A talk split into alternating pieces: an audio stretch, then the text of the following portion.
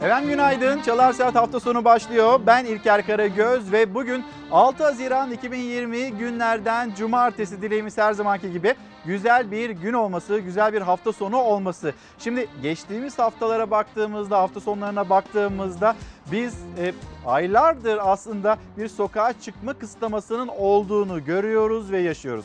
Ve bu hafta tam yine sokağa çıkma kısıtlaması gelecekti. 14 büyük şehir ve Zonguldak şehirlerine. Ama Cumhurbaşkanı Erdoğan gönlüm razı gelmedi dedi ve sonrasında bu bilim kurulunun da aslında tavsiye ettiği e, görülen, anlaşılan e, o sokağa çıkma kısıtlaması kalktı. Şimdi şöyle bir Ankara'nın sokaklarına, caddelerine baktığımızda tabii ki şu saatte erken bir saat olduğunu söyleyelim. Geçtiğimiz hafta yani sokağa çıkma kısıtlamalarının olduğu günlerde de yine böyle bir araç trafiği ya da yoğunluğu olduğunu söylemek gerekiyor. Ama vatandaşları görüyoruz. Yüzlerinde maskeleri olan vatandaşlar, işlerine gitmeye çalışan vatandaşlar onları görüyoruz. Zaman zaman şöyle bir sokaklara bakacağız. Sokaklarda, caddelerde, parklarda hatta şimdi büyüklerimiz var parklarda erken kalkmışlar ve sporlarını yapıyorlar. Ee, onlara da şöyle bir kameramızı çevirmiş olacağız. İşe gidenler var. Mesai yapan herkese günaydınlarımızı iletelim. Şu anda ekran karşısında olan izleyicilerimiz onlara da günaydınlarımızı iletelim. Şenur Tektaş günaydınlar.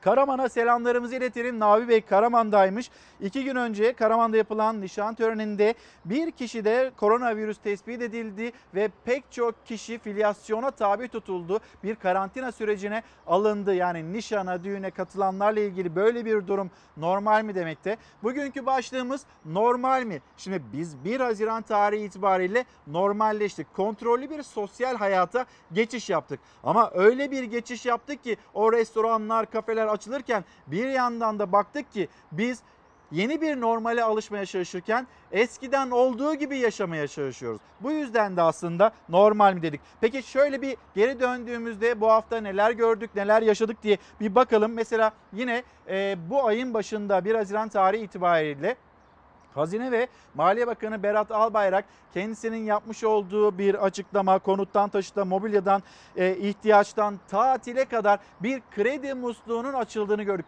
Zaten vatandaş bu kadar borçluyken borçlu vatandaşa kredi verilmesi ne kadar doğru soruları yine aynı hafta geride bıraktığımız günler içinde bolca duyuldu. Sağlık Bakanı Fahrettin Koca ikinci dalga beklemiyorum dedi. Bu hafta bilim kurulu ile yaptığı toplantıdan sonra 18 yaş altı 65 yaş üstü onlarla ilgili kısıtlamaların devam edileceği yine açıklamalar arasındaydı. İyi de herkes normalleşmişken niçin buradaki kısıtlamalarda bir geri adım ya da bir esneklik bunlar konuşulmuyor derken böyle bir adım da atılacağı konuşuluyor kulislerde. Birazdan bunun bilgisini paylaşacağız. Yine sokağa çıkma kısıtlaması olmayacak denilmişti. Sonra İçişleri Bakanlığı genelgesi sokağa çıkma kısıtlaması gündeme geldi.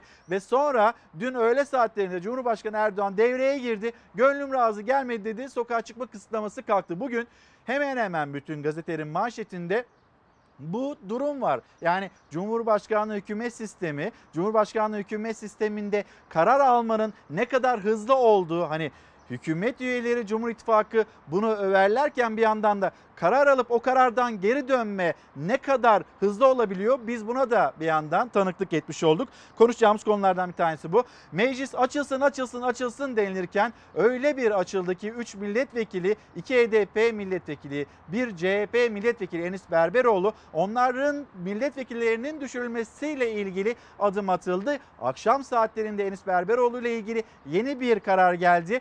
Onu da birazdan paylaşacağız. Bu hafta neler oldu, neler bitti, kabine revizyonu hepsini konuşacağız.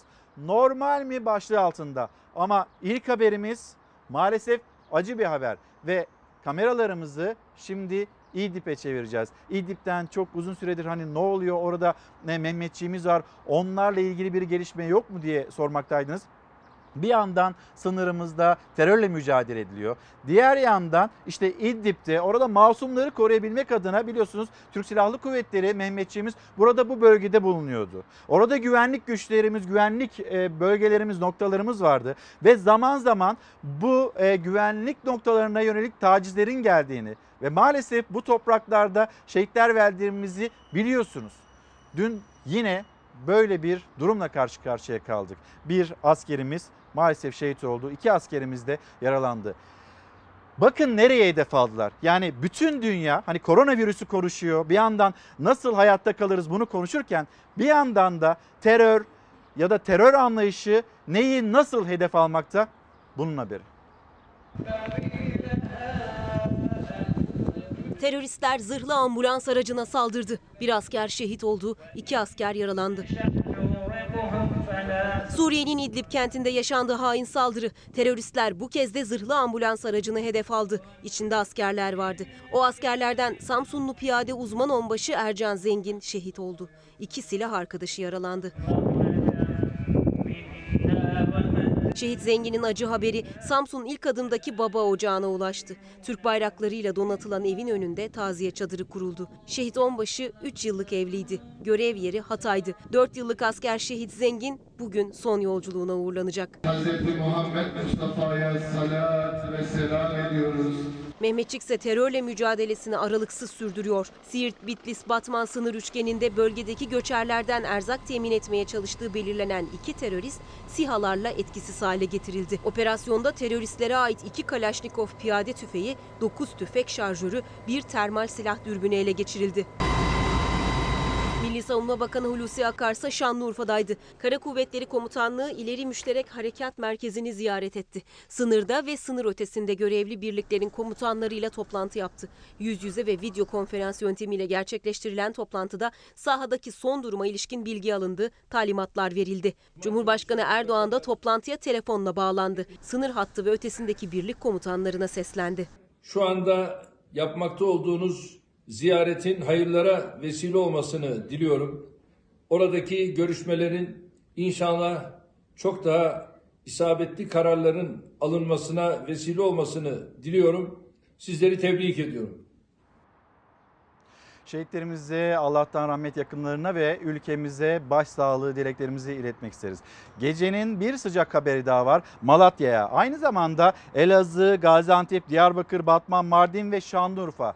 Buradaki e, vatandaşlarımıza ve şehirlerimize de geçmiş olsun demek istiyoruz. Çünkü dün e, akşam saatlerinde AFAD'a göre 5 şiddetinde, e, Kandilli'ye göre ise 5.3 şiddetinde depremle sarsıldı ve bu depremi hissetti e, şehirlerimiz Malatya, Pötürge, merkez üs olarak da işaretlendi. dakika önce deprem oldu. Otururken aniden bir sarsıntı hissettik.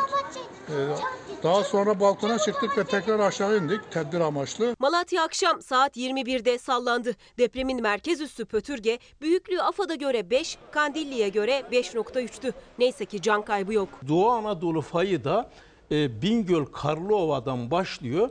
İşte Tunceli'nin doğusu Elazığ, Malatya'nın güneyi Kahramanmaraş. Deprem uzmanı Profesör Doktor Naci Görür Ocak ayında yaşanan 6.8'lik Elazığ depreminin ardından uyarmıştı. Malatya kritik fay hattındaki şehirlerden biriydi.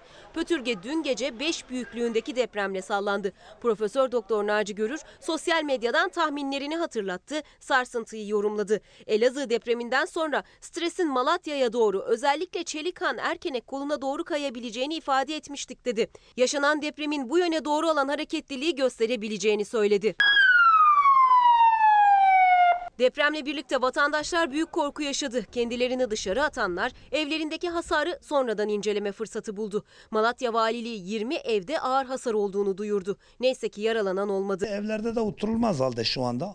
Bizim hayvanlar var içeride. Alt katlar daha berbat olmuş ondan sonra. Şiddetli bir deprem oldu ama kısa sürdü. Yani kısa sürmeseydi ciddi hasarlar olurdu yani. Çok korktuk.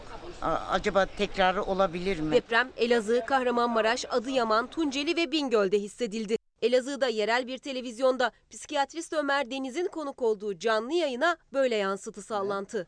Evet bir deprem oluyor sanırım. Bir ufak bir sarsıntı oldu. Kaygıya gerek yok. Şanlıurfa'da da yerel bir kanalda Karaköprü Kaymakamı Ufuk Akıl'ın canlı yayın konuğu olduğu programda deprem anı saniye saniye yayına yansıdı.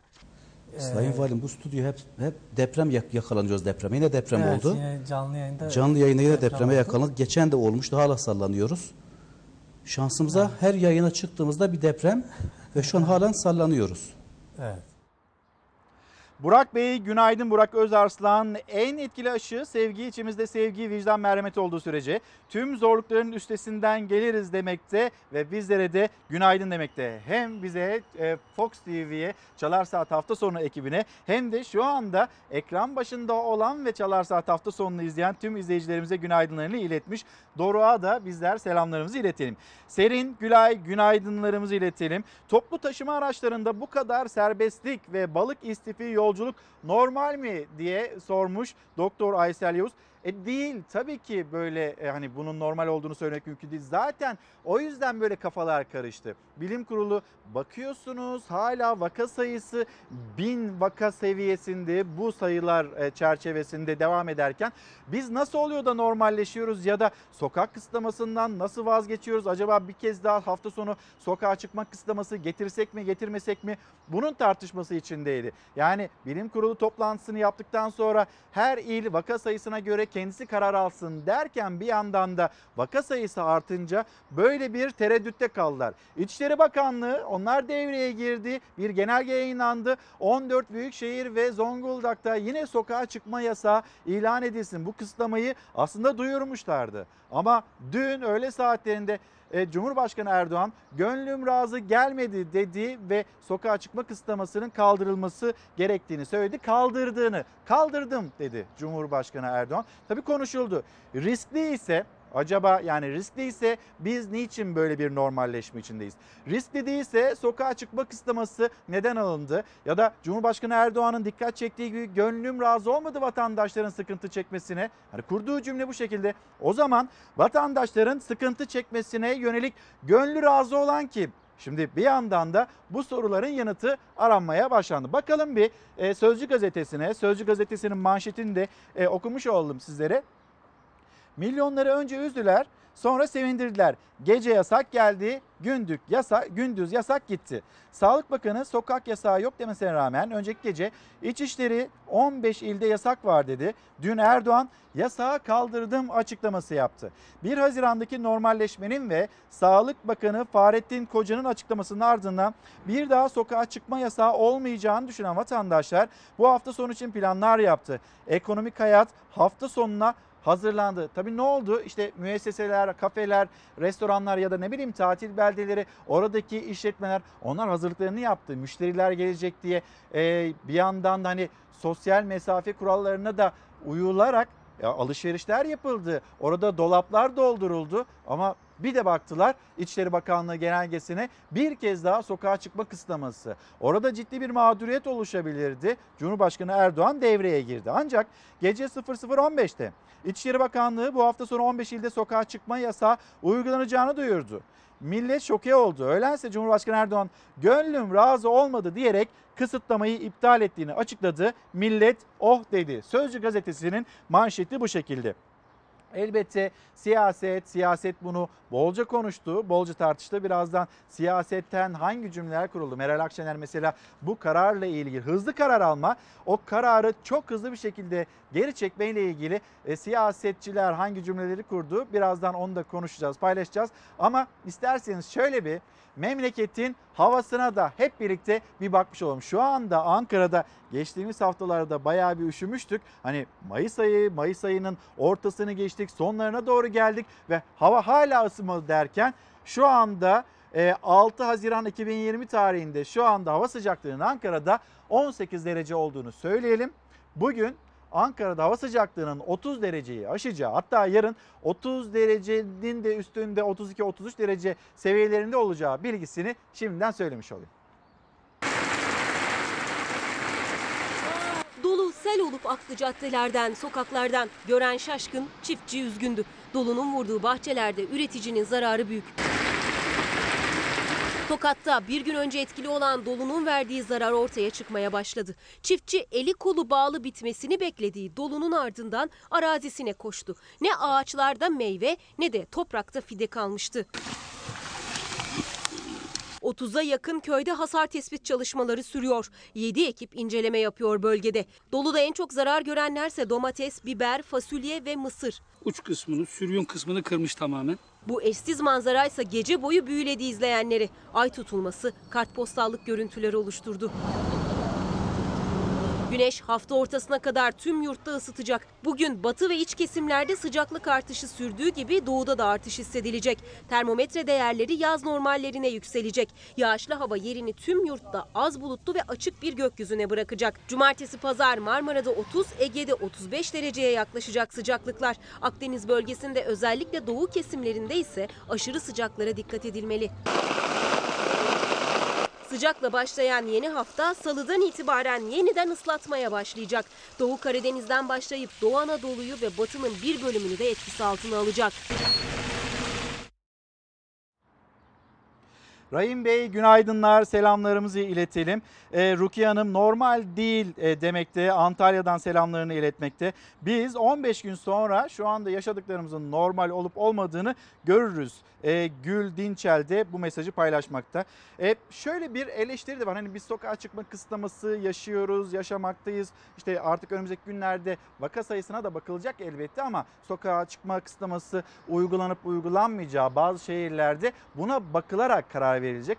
Madem hani sokağa çıkma kısıtlaması burada bir takım önlemler almaya çalışıyoruz. Neden biz mesela 19 Mayıs haftasında 4 günlük bir izin vardı. Ya da Ramazan bayramında 4 günlük izin sonrasında e, o hafta 2 günde hafta sonu izne eklendiğinde böyle upuzun bir e, zaman dilimi yakalanabilirdi. 10 günden fazla böyle aradaki günleri de birleştirdiğimizde biz daha sağlıklı, daha böyle korunaklı bir e, süreç geçiremez miydik? Bir yandan bu eleştiriler de gelmekte. Onu da yine hatırlatmış olalım. Sözcü gazetesinden seçtiğimiz iki haber daha var. Onları hatırlatarak ve onları da okuyarak devam edelim isterseniz.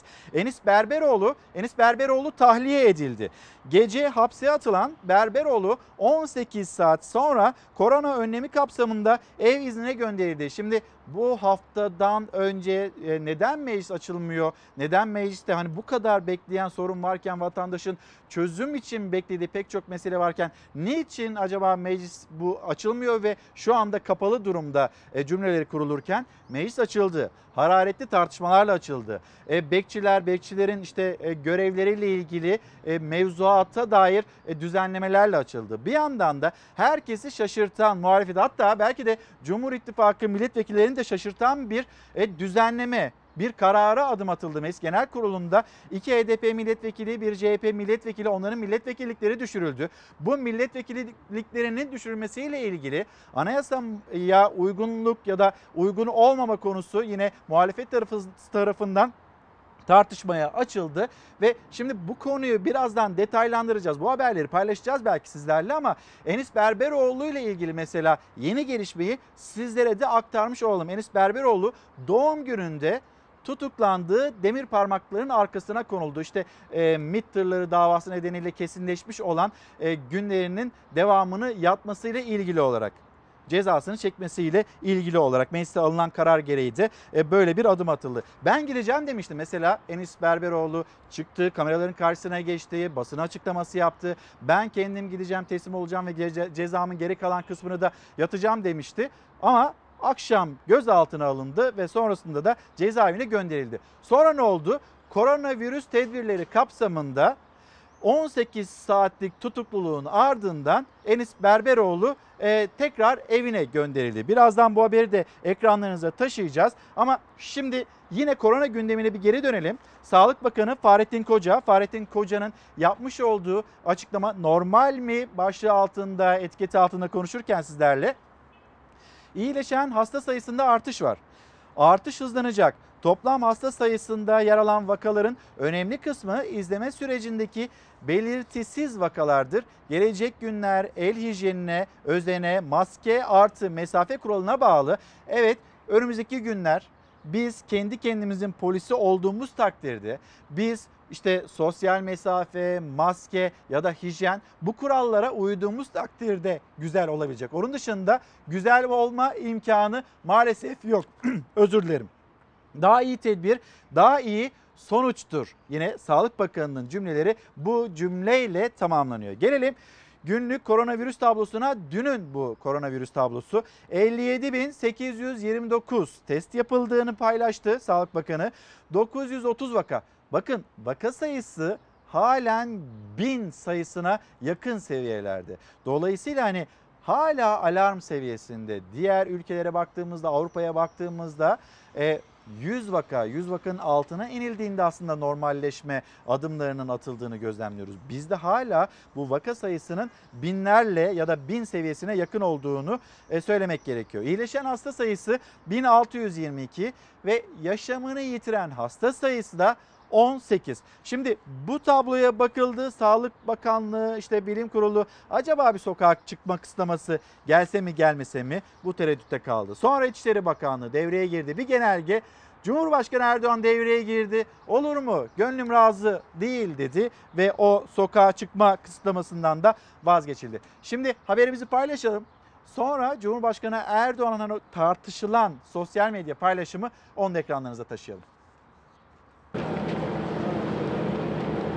Kesinlikle gevşemememiz gerekiyor. Kesinlikle çok daha tedbirli davranmamız gereken bir dönemden geçiyoruz. Cumhurbaşkanı olarak 15 ilimizde uygulanacağı ilan edilen hafta sonu sokağa çıkma kısıtlaması uygulamasını iptal etme kararı aldık. Halkım cumartesi, pazar günlerinde de artık hafta içinde olduğu gibi serbesttir.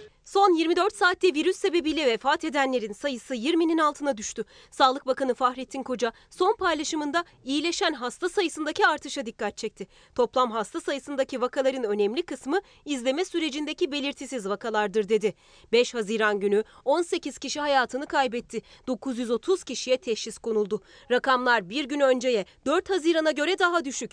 4 Haziran'da yeni vaka sayısındaki artış dikkat çekmişti. 988 olan yeni vaka sayısı iyileşen hasta sayısını geçmişti. 21 kişi de hayatını kaybetmişti. İşte o rakamlar önce hafta sonu yasağını sonra yasak iptalini ve tartışmaları getirdi. Herkes de farkındadır. Son birkaç haftadır Türkiye'deki yeni vaka sayısı 1800 ila 1000 arasında takıldı kaldı. Ee, Daha aşağıya doğru bir e, inişi, beklediğimiz inişi henüz yakalayamamış durumdayız.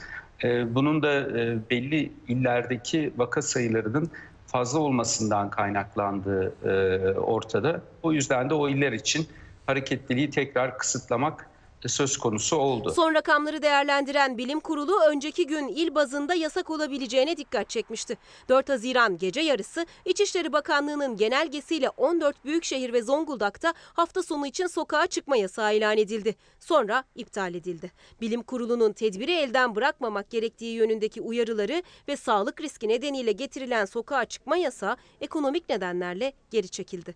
İçişleri Bakanlığı'nın genelgeyle duyurduğu yasa Cumhurbaşkanı Erdoğan sosyal medya açıklamasıyla iptal etti. Kararı ben verdim dedi. Sağlık Bakanlığımızın önerisi ve İçişleri Bakanlığımızın genelgesiyle bu hafta sonu da 15 ilimizde sokağa çıkma sınırlaması uygulanacağı dün gece ilan edilmişti. Fakat vatandaşlarımızdan aldığımız değerlendirmeler bizi kararı yeniden gözden geçirmeye yöneltti. Cumhurbaşkanı olarak 15 ilimizi kapsayan hafta sonu sokağa çıkma sınırlaması uygulamasını iptal etme kararı aldım. Esasen geçtiğimiz hafta sonundaki sınırlamanın ardından bu yöntemi yeniden kullanmayı düşünmüyorduk. Ancak bir ara 700 küsürlere kadar inen günlük vaka sayısı yeniden binli rakamın sınırına dayandı. Erdoğan vatandaşlarımızdan gelen değerlendirmeler bizi kararı yeniden gözden geçirmeye itti dedi. Bu kararın farklı sosyal ve ekonomik sonuçlara yol açacağı anlaşıldı. Salgın riski nedeniyle alınan karar ekonomik gerekçelerle geri çekilmiş oldu. Tedbir vatandaşa bırakıldı. Vatandaşlarımdan maske, mesafe, temizlik kurallarına titizlikle riayet etmelerini istiyorum. Kendimizi bu virüsten koruyacak şekilde hareket etmeliyiz. Asla rehavete kapılmamalıyız. Rehavete kapılan ülkelerin, şehirlerin başına neler geldiğini bu salgında da biliyoruz. Yeni normalleşme sürecinin ilk haftasının son iş gününde ise İstanbul işte böyleydi. Trafikte yoğunluk gün boyu hatta gece de sürdü. Yasağın kalktığını öğrenip hafta sonunu şehir dışında geçirmek isteyen İstanbullular özellikle Kocaeli geçişinde yoğunluk oluşmasına neden oldu. Şehir içindeki toplu taşıma araçlarında da özellikle de metrobüslerde yoğunluk göze çarptı.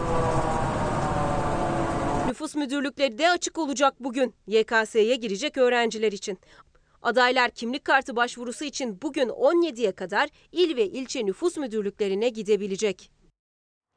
Cumhurbaşkanı Erdoğan diyor ki bir ara 700 küsürlere kadar inen günlük vaka sayısı neredeyse bini buldu. Ee, İçişleri Bakanlığımızın genelgesiyle böyle bir adım atıldı. Fakat hani bu farklı sosyal ve ekonomik sorunlara yol açabilirdi. O yüzden gönlümde razı olmadı. Ben böyle bir karar aldım dedi. Siyaseten bu karar çokça konuşuldu. Bir gece önceden hani bu fark edilemedi mi ya da bilim kurulu, bilim kurulunun kararı ortada. Diğer tarafta İçişleri Bakanlığı bir yandan vatandaş korunmak isteniyor ama ekonomik kaygılar ya da sosyal kaygılar düşünülüyor. Böyle bir karara imza atılıyor. Bunlar bu karar çokça konuşuldu. Hani Cumhurbaşkanlığı hükümet sistemi, hükümet sistemiyle e, alınan kararların hızlı bir şekilde hayata girmesi, hızlı bir şekilde hayatımızdan çıkması ama bir önemli olan hızlı karar almak mı yoksa doğru karar almak mı şeklinde yeni yeni ve e, önemli de e, adedilen değerlendirmeler yapıldı. Akşam gazetesi, Akşam gazetesinin manşeti yine gönlüm razı olmadı şeklinde. Sözcü gazetesini Hüseyin tamamlayıp öyle gidelim istersen. Sözcü gazetesindeki üçüncü detayı da paylaşalım. Yabancılar 791 bin metrekare arsa aldı. Koronavirüs günlerinde herkesin aklında kalan bir fotoğraf var. O da Kanal İstanbul'la ilgili bir ihale ve maskeli bir şekilde insanlar bir yandan bütün ülke hatta bütün dünya onlar can derdindeyken bir ihale süreci ve o ihale süreci sonrasında hatta şu da konuşuldu Belki hatırlayacaksınız, belki hatırlamayacaksınız. Ulaştırma Bakanı Cahit Turan, Ulaştırma Bakanı değişti bu ülkede. Sessiz, sedasız bir isim gitti, başka bir isim geldi. Önümüzdeki günlerde kabinede revizyon olacak mı, olacak, olmayacak mı? Bu konular da tartışılırken aslında bir revizyon gerçekleşti kabinenin içinde ve bu revizyon mesela Ulaştırma Bakanlığı ile ilgili o revizyonda yapılmış olan maskeli ihale neticesinde gerçekleşti denildi. Şimdi ne oluyor diye baktığımızda CHP e, milletvekili Özgür Karabat, Şehircilik Bakanı Murat Kurum'a Kanal İstanbul'un çevresinde el değiştiren arazilerin durumunu sormuş. Bakanlık şu bilgileri vermiş. Yabancı şirketler 791 bin metrekare arsa aldı. Bunun üzerine Karabat arsanın mülkiyetinin kime ait olduklarıyla ne kadar aldıklarının açıklanmasını istedi. Yabancılar bir proje var.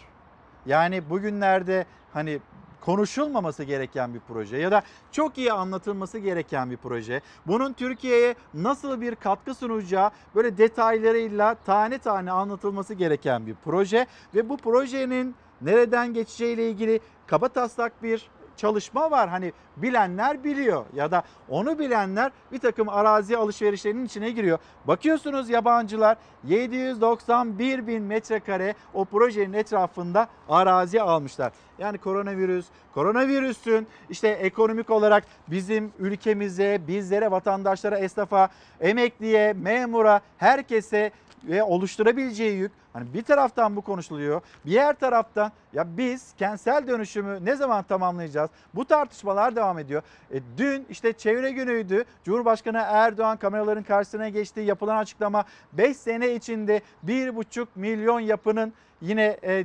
düzenleneceği, kentsel dönüşüme tabi tutulacağı bu cümleler kuruluyor. Ama biz neyi konuşuyoruz? Hala bir Kanal İstanbul olacak mı olmayacak mı? Yabancılar o arada ne zaman devreye girdiler de o arazileri aldılar? Bunları konuşuyoruz. Bir bakalım madem bu kadar çok konuştuk, bu kadar da anlattık kentsel dönüşümle ilgili atılması gereken adımlar. Müteahhite verdiğimiz zaman biz sıfırladık. Müteahhite teslim ettik. Ondan sonra bir tabii müteahhit ödeyecek diye biliyoruz. Sonra bize vergi borçları çıktı. Gittik 7 bin lira ödedik 150 metrekareye. Ve ben bu, bu vergiyi ödeyecek, ödeyebilecek durumda değilim. Olmayan eve mi vergi? Evet. Haciz koyuyorlar mecburen veriyorsun. Mağduriyet üstüne mağduriyet yaşadılar. Evlerinden oldukları yetmezmiş gibi bir de olmayan evlerin yerine binlerce liralık vergi ödemek zorunda kaldılar. Çaldıkları kapılardan hiçbir cevap almayan Fikirtepeli kentsel dönüşüm mağdurları seslerini duyurabilmek için bir kez daha eylem yaptı. Bizim arsamız büyük olduğu için 15 milyara yakın para ödedik. Ya zaten evlerimiz yok. Yerlerinde oturmuyoruz. Bir gelirimiz zaten yok. Bir de vergi. Yani bu kadar olur mu ya? Şuradaki yolu e, cadde diye geçirmişler. Onun üstüne dört katı vergi koymuşlar. Normal verginin üstüne. Olmayan yerin vergisini ödeyeceğiz. 26 milyar gelmiş bize. 4 hissedarız 26 milyar. Müteahhitlerle yapmış olduğumuz sözleşmede e, bu emlak vergilerinin artık müteahhit firma tarafından ödenmesi gerekecekti. Müteahhit ortada olmadığı için yine biz kendimiz ödüyoruz. Fikirtepe İstanbul'da kentsel dönüşüm için ilk kazmanın vurulduğu yerdi. Üzerinden yıllar geçti. Bazı müteahhitler projeleri yarım bırakıp gitti. O müteahhitlerle anlaşma yapan hak sahipleri ortada kaldı. Anlaşma yapmayanlara bakanlık bir yasa çıkardı. Ee, Üçte iki e, yasası. İmza atmayanların yerleri kamulaştırılacak dedi. Ee, ve insanlar mecbur kaldılar. Zorla imza attılar. Ee, fakat bakanlık şu an şunu söylüyor. İmza atarken bize mi sordunuz diyor. CHP İstanbul Milletvekili Gürsel Tekin de eylem yapan mağdurlara destek için oradaydı. Çevre ve Şehircilik Bakanı'na seslendi. Bu sorunu çözmenin bir tek yolu var. Çevre Şehircilik Bakanı gelip diyecek evet kardeşim ben olaya el koydum. Mahallelerinde bir türlü tamamlanmayan kentsel dönüşümün mağduru oldular. Üstelik birçoğu da hasarlı evlerde oturmak zorunda kaldı. Daha da kötüsü e, Fikirtepe Bakanlar Kurulu kararıyla e, afet riskli alan ilan edildi. Fakat şu an afet riskli alanda yaklaşık 40 bin kişi yaşıyor. Yeter artık benim 5 tane çocuğum 5 tane dairem gitti ya. Yazık değil mi bana? Seçim zamanı gelmeyin benim kapıma kardeşim. Diyor ki bir izleyicimiz lütfen Ankara'da bir gidin de Aşti'yi görün. Vaka sayıları hala 900'lerde seyrediyorken maskesiz, mesafesiz işte asker uğurlamaları bunlar normal mi demekte? Güvenlik görevlileri hiçbir uyarıda bulunmuyor. Kimse maske takmıyor. Güvenlik görevlileri orada uyarıda bulunsalar dahi o an için o uyarıda bulunmuş olurlar. Sonra işte herkes kendisinin polisi olmak zorunda diye bu yüzden söylüyoruz. Herkes kendi önlemini almak zorunda diye o yüzden söylüyoruz.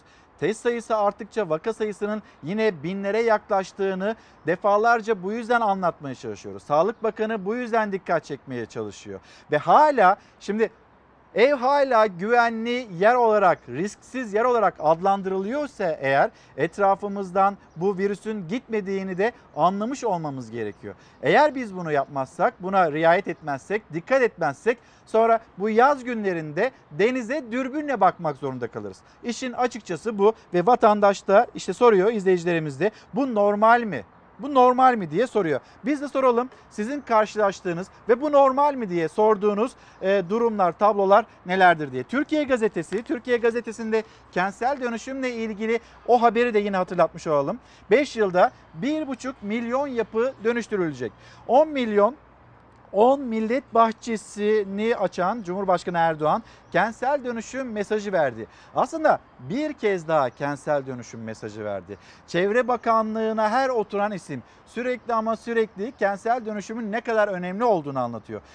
Allah korusun bir deprem olduğunda e, bu kentsel dönüşüme uğramamış olan binaların bizler için, insanlar için, Türkiye için nasıl büyük bir sıkıntıya dönüşebileceğini anlatıyor, anlatıyor. Ve her işte e, çevre gününde bu konu gündeme gelmekte. Biz kentsel dönüşüm halen tamamlayamamışken ve deprem de kendisini sürekli hatırlatırken bir yandan da İstanbul'da bir Kanal İstanbul projesi bunu konuşuyor, bunu tartışıyoruz. Hem artan nüfusun ihtiyacını karşılamak hem de depreme dayanıksız konutlar için büyük bir dönüşüm başlattık. Dönüştürülmesi gereken 6,5 milyonun üzerinde yapı var. Hedefimiz acil olan 1,5 milyon yapıyı 5 yılda tamamlamak. Şimdi Marmara, Marmara'da 7 ve üzerinde bir deprem bekleniyor. Allah korusun, Allah gecinden versin. Bizim buna hazır olmamız gerekiyor. Ama hala biz buna hazır değiliz. İşte yapılan açıklama 5 yılda da 1,5 milyon yapıyı dönüştüreceğiz. O 1,5 milyon yapı her birinde 4 kişinin yaşadığını düşünürsek ne kadar insanımızın tehdit ya da tehlike altında olduğunu hatırlatmak herhalde yanlış olmayacak. Bu son uyarı yasaklı günlere geri dönebiliriz. Eğer dikkat etmezsek olacağı bu. Başımıza gelecek olan bu. Yasaklı günlere geri döneriz. Önce sokak yasağı sonra iptal kararındaki mesaj tedbirlere uyalım başa dönmeyelim şeklinde Türkiye Gazetesi'nin manşeti e, bu şekilde idi. Şimdi gelelim işçiler, işçilerimizle ilgili bir haberi paylaşacağız. Salgın döneminde tedbir alınmayan iş yerinde çalışan işçiler.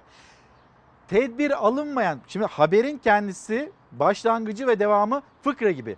Tedbir alınmayan iş yerinde işçiler tedbirlere uymadıkları için işlerinden olmuşlar. Bir buçuk senedir çalışıyordum.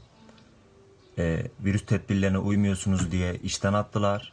E, bu süreçte kendileri zaten uymuyor. Biz uyarmamıza rağmen hiçbir şekilde tedbir alınmıyor. İddialarına göre alınmış bir tedbir yoktu ama o alınmayan tedbirlere uymadıkları gerekçesiyle işten çıkarıldılar. Üstelik hiçbir haklarını da alamadılar. Mağduriyetlerini firma önünde haykıran işçilerin sesini duyan da olmadı. Virüs kurallarına uymadığımı söyleyerekten beni işten çıkardılar. İşten çıkarılacağım zaman odada toplantı yaptığımızda bütün haklarımın verileceğini söylediler. Kovulma sebebimi de 29. madde olarak gösterdiler. İstanbul Tuzla ve Kocaeli Gebze'de deposu bulunan lojistik firmasında çalışan 60 işçi işlerinden oldu. Firmanın gerekçesi işçilerin koronavirüs tedbirlerine uymamasıydı. Ama onlar zaten en başından beri çalıştıkları firmayı tedbir alması için uyaran işçilerdi. Hatta firmada çalışan işçilerde koronavirüs vakaları görülmeye başlandı. İşçilerin sesini depo, liman, tersane ve deniz işçileri sendikası DGD Sen'de duyurmaya çalıştı. Firmaya uyarı yazısı gönderdi. genel müdür olmasına rağmen e, işçi kardeşimizin bu önerisini ciddiye bile almayıp e, şov yapıyor belediye değişik yerler. Önleme falan da gerek yok deyip testi pozitif çıkan arkadaşlarımız olunca sonradan tabii yasal süre de buna eklenince mecburen önlem almaya başladılar. Koronavirüsüne dair hiçbir önlem olmadığı halde beni koronavirüsü kurallarına uymadığımı söyleyip işten çıkarmamı sağladılar. 60 işçi parça parça işten çıkartıldı. 19'u işten çıkmaların yasaklandığı tarihten sonra işlerinden oldular. Firmanın gerekçe olarak gösterdiği madde işçinin tazminat almasını da engelliyor. O madde işverene işçinin ahlak ve iyi niyet kurallarına aykırı davranışı nedeniyle fesih hakkı tanıyor. Tazminat olmadığı gibi işsizlik maaşına da başvuramıyorlar. E-Devlet'e baktığımda da 29. maddeden çıkarıldığımı gördüm. Ee, hiçbir hak talep edemedim, hiçbir hakkımı alamadım. İşsizlik maaşına başvurduğumda işsizlik maaşım onaylanmadı. İşçiler salgın nedeniyle şimdi işte bulamıyor. Onları haksız yere işten çıkaran firmaya dava açacaklar ama o dava sonuçlanana kadar yeni bir iş bulamazlarsa gelirsiz kalacaklar. Ben tek yaşıyorum. Elektriğimi, suyumu, faturalarımı ve kiramı kendim ödemek durumundayım. Ee, şu koronavirüsü dolayısıyla şu an işte bulamıyorum, dışarı çıkamıyoruz. Hem iş yerinde önlem almayacaksın hem de işçiler önlemlere uymuyor diye onları işten çıkartacaksın. Kuşkusuz bununla ilgili Çalışma Bakanlığı devreye girecektir. Ne bileyim bununla ilgili müfettiş mi görevlendirilir? Bu işçiler, bu işçilerin yaşadığı mağduriyeti, mağduriyetle ilgili nasıl bir inceleme e, yapılacak? Nasıl bir süreç işleyecek? Kuşkusuz bunun takipçisi olacağız. Ama hem önlem almayacaksın hem de önlem almıyor diye insanlara bir fatura kesmeye çalışacaksın. İşte trajik komik bir durumla karşı karşıyayız. Şimdi bir mola vereceğiz.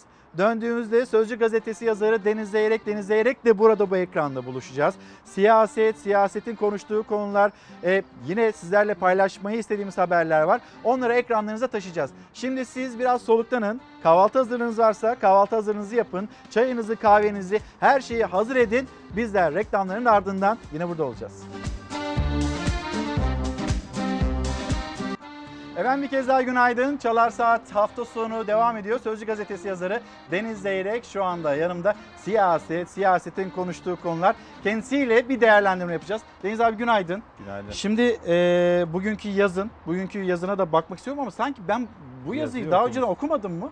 Bir yanlışlık var evet. Nasıl?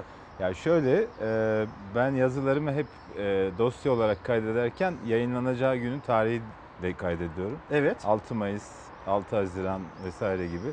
6 Haziran yerine 6 Mayıs yazısı basılmış. Ben de Ee, çünkü bu yazıyı daha önce internet okudum diye sitesinde hatırlıyorum. doğrusu Ha, var, evet. İnternet sitesinde başka, burada başka Evet, bir yazı evet, var. evet. Onu bir yine sormak Ee, istedim Valla sana. sözcü okurlarından özür diliyorum. Ee, bir, bir yanlışlık oldu yani sehven. 6 Mayıs'taki yazım tekrar yayınlandı. İnternetten takip edilebilir. Evet evet internetten yenisi takip edilir. Şimdi Deniz abi sürekli meclis niye kapalı, meclis neden açılmıyor, açılsın açılsın açılsın derken bir yandan da meclis başkanı Mustafa Şentop'un bir açıklaması vardı. Ya önemli bir şey mi var? Sıcak bir konu Acil bir bir- başlık mı var ki açıyoruz meclisi demişti. Meclis açıldı. Hem de ne açıldı? Bir yandan bekçiler onlarla ilgili düzenleme, görevleri, görevlerinin işte sınırları. Bir yandan da 3 milletvekili, 3 milletvekilinin milletvekilliğinin düşürülmesi, cezaevine konulması. Bununla ilgili CHP milletvekili Enis Berberoğlu, Enis Berberoğlu ile ilgili sıcak bir gelişme var geceden. Bir paylaşalım ne olduğunu. Enis Berberoğlu cezaevine konulmuştu. Sonra tahliye oldu. Neden tahliye oldu, evine gönderildi bilgisini paylaşalım. Sonra konuşalım bu konuyu.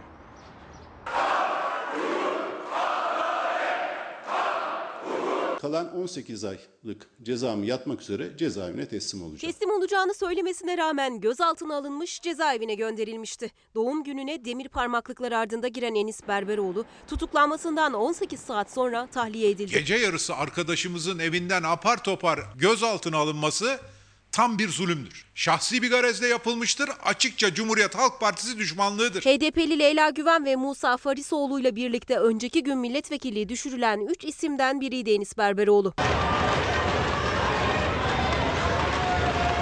Oturduğunuz koltuğun ilk başkanı Gazi Mustafa Kemal Atatürk'tür. Atatürk'ten hesap soran bir meclis Erdoğan'dan talimat alır hale geldi. Yazıklar olsun. Yazıklar olsun. Yazıklar olsun. Biz Cumhurbaşkanımızdan ve Genel Başkanımızdan seve seve talimat alırız. Bundan şeref duyarız. Peki siz talimat almıyor musunuz? Hem de tıpış tıpış. Siyaset hararetle rüzgar gibi genel kuruldan geçen tutuklamalarla sonuçlanan süreci gündemine aldı. Mecliste tansiyon yükseldi. Çok şükür benim partim PKK ile masaya oturmadı. Onları hep sen kışkırtıyorsun. Ne yaptılar hak ediyorlar? Ne yaparsanız hak ediyorsunuz? Bir kadın milletvekilimize ne dediler haklıdır ne demek? Nasıl bir saygısızlık? 15 Temmuz gecesi biz burada kelle koltuk mücadele ederken birileri kahve yudumluyordu kahve. O gece ıslak kedi gibi yalvarıyordunuz. Aman CHP meclise gel diye. Allah da sizi affetmeyecek inşallah. Meclis başkanını protesto ediyor. CHP Enis Berberoğlu için iki yıldır bekletilen kararın okunmasında ve vekilliğinin düşürülmesinde meclis başkanının hedef aldı. Genel kurul dakikalarca alkışlarla inledi ve sonunda kapandı. CHP'liler bu kez anayasa ve iç tüzük uyarılarıyla meclis başkanının makamına doğru yola çıktı. Erdoğan kendisini eleştiren herkesi terörist ilan etmek suretiyle Türkiye düşmanı ilan etmekle Türkiye'ye en büyük düşmanlığı yaptığını unutmasın. Ve sıcak tartışmaların yaşandığı günün gecesi MİT tırları davasından aldığı 5 yıl 10 ay cezasının kalanını yatmak için cezaevine gönderilen Berberoğlu korona önlemleri nedeniyle gece tahliye oldu. 18 aylık cezasının 31 Temmuz'a kadar olan kısmını dışarıda sonrasını ise cezaevinde geçirmesi yönünde karar alındığı öğrenildi.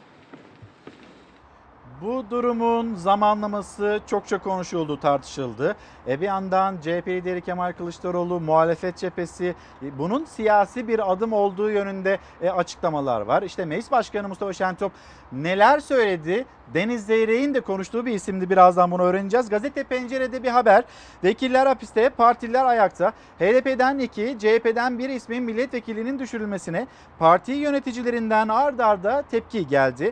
Kılıçdaroğlu işlemin anayasaya aykırı olduğu iddiasını yineledi. Meclis vesayetten kurtulamıyor dedi. Babacan seçmenin iradesi bertaraf edilmiştir. Buldan Pervin Buldan kazandığımız hiçbir mevziyi AKP'ye terk etmeyeceğiz sözleriyle tepkilerini ortaya koydu. Şimdi Deniz abi meclis açıldı. Böyle bir gündemle e, karşı karşıya şu anda siyaset, siyasette konuşulan en sıcak konu başlık bu. Ne dersin? Demek ki acil iş buymuş. Yani acil iş yok, acil iş yok, meclis açılmıyor demiştik yani.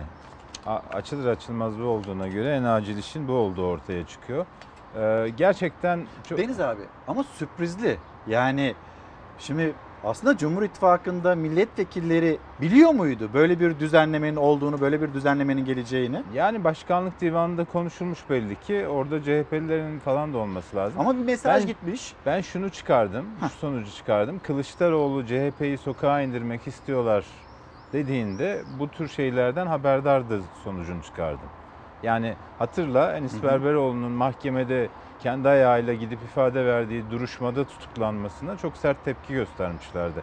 Kılıçdaroğlu Ankara'dan İstanbul'a yürümüştü Adalet ve yürüyüşünü çok büyük gösteriler olmuştu. Maltepe mitingi olmuştu. Milyonlarca insan katılmıştı. Ee, herhalde bu, bunun da böyle bir sonuç doğuracağını tahmin ettiler. Yani e, böyle bir şey var ama Enis Berberoğlu Yani çok... muhalefet sokağa mı çekilmeye çalışılıyor? E tabi şimdi bak ezan meselesi Cumhurbaşkanı çıktı CHP'yi hedef gösterdi. İçişleri Bakanı çıktı tam tersini yaptı. Ya Cumhurbaşkanı ne dedi? Neredeyse minarelerden şarkı türkü çalmasını alkışlayacak muhalefet diye bir söz etti. Halbuki Cumhurbaşkanı o söz ettiğinde bütün muhalefet olayı kınamıştı. Bir kadıncağız Banu Özdemir, CHP eski il başkan yardımcısı ya il müftülüğü bu konuda ne diyecek diye tweet attı. Tutukladılar kadını. E, Adana'da, Yüreğir'de e, CHP Gençlik Kolları Başkanı yardımlar niye AK Parti'ye gidiyor diye itiraz etti diye kendisine silah doğrultuldu ama yine o tutuklandı. Yani bu kadar göz göre göre adalet duygusunu rencide eden bir sürü gelişme yaşandı. E şimdi bu da aynı. Yani bugüne kadar bakıyorsun Kemal Aktaş kararı var vesaire. E, hep yani yıl sonuna, yasama yılı sonuna falan bırakılan bir gelenek bu. Meral Akşener de dün tekrar tekrar söyledi. Pekala yapılabilecekken hızlı bir şekilde işte şey yapıldı. Yani Meclis Başkanı ne diyor? Konuştunuz. ya meclis başkanı diyor ki ben diyor göreve geldikten sonra ilk fırsatta yaptım diyor. Yani bir sürü e, olay yaşandı. İşte e, iki kişi daha var şu anda. A- e, Gergerlioğlu, Haluk Gergerlioğlu'nun dosyası da var. Onlar istinafta onaylanmıştı. E, Yeni yargı paketiyle yas- Yargıtay yolu açıldı. E, O, o, o sonuçlanır diye bekledik ama bu üçü konusunda bir şey yoktu diyor. Yani değişme şansı yok kararın. Halbuki Anayasa Mahkemesi kararı var. Şimdi e, dün Muharrem Erkek de e, bunu dile getirdi. Ya Anayasa Mahkemesi alt, a- insan hakları sözleşmesinin 6. Doğru. maddesinin ihlal edildiğini Çok etkili bir şey soru. yaparsa AYM mesela milletvekilleriyle ilgili Muharrem Erkek bunu adil yargılama ihlali dedi. Evet. Ne olacak o yeniden zaman? yargılama şeyi doğdu. Enis Berberoğlu yeniden yargılandı ve Anayasa Mahkemesi kararı doğrultusunda daha düşük bir ceza aldı ve e, zaten yatmıştı. Yani bir 18 ayını yatmıştı. E ne olacak? Geri dönüş olmayan bir karar alındı. Doğru. Yani milletvekili tekrar milletvekili olabilmesi için seçilmesi lazım. Mümkün mü? Ha AK Parti CHP'nin Sayın Cumhurbaşkanı'na yaptığı gibi bir jest yapar mı? Yani bir küçük ilde milletvekillerini istifa ettirip onun yeniden seçime girip seçti, seçtirilmesini sağlar mı? Sağlamaz. Umurunda bile olmaz yani. Ama netice itibariyle Anayasa Mahkemesi'nden sonra yeni bir yargılama süreci başlarsa ve e, belki de beraat çıkar. AYM'den Yani- e, milletvekillerinin lehine bir karar çıkar mı? Bu saatten sonra çıkmaz. Çünkü bu saatten sonra çıkarsa tam kaotik bir durum ortaya çıkar. Böylece Anayasa Mahkemesi'nin yargı şeyine de dolaylı olarak e, bir şekilde müdahale edilmiş oldu.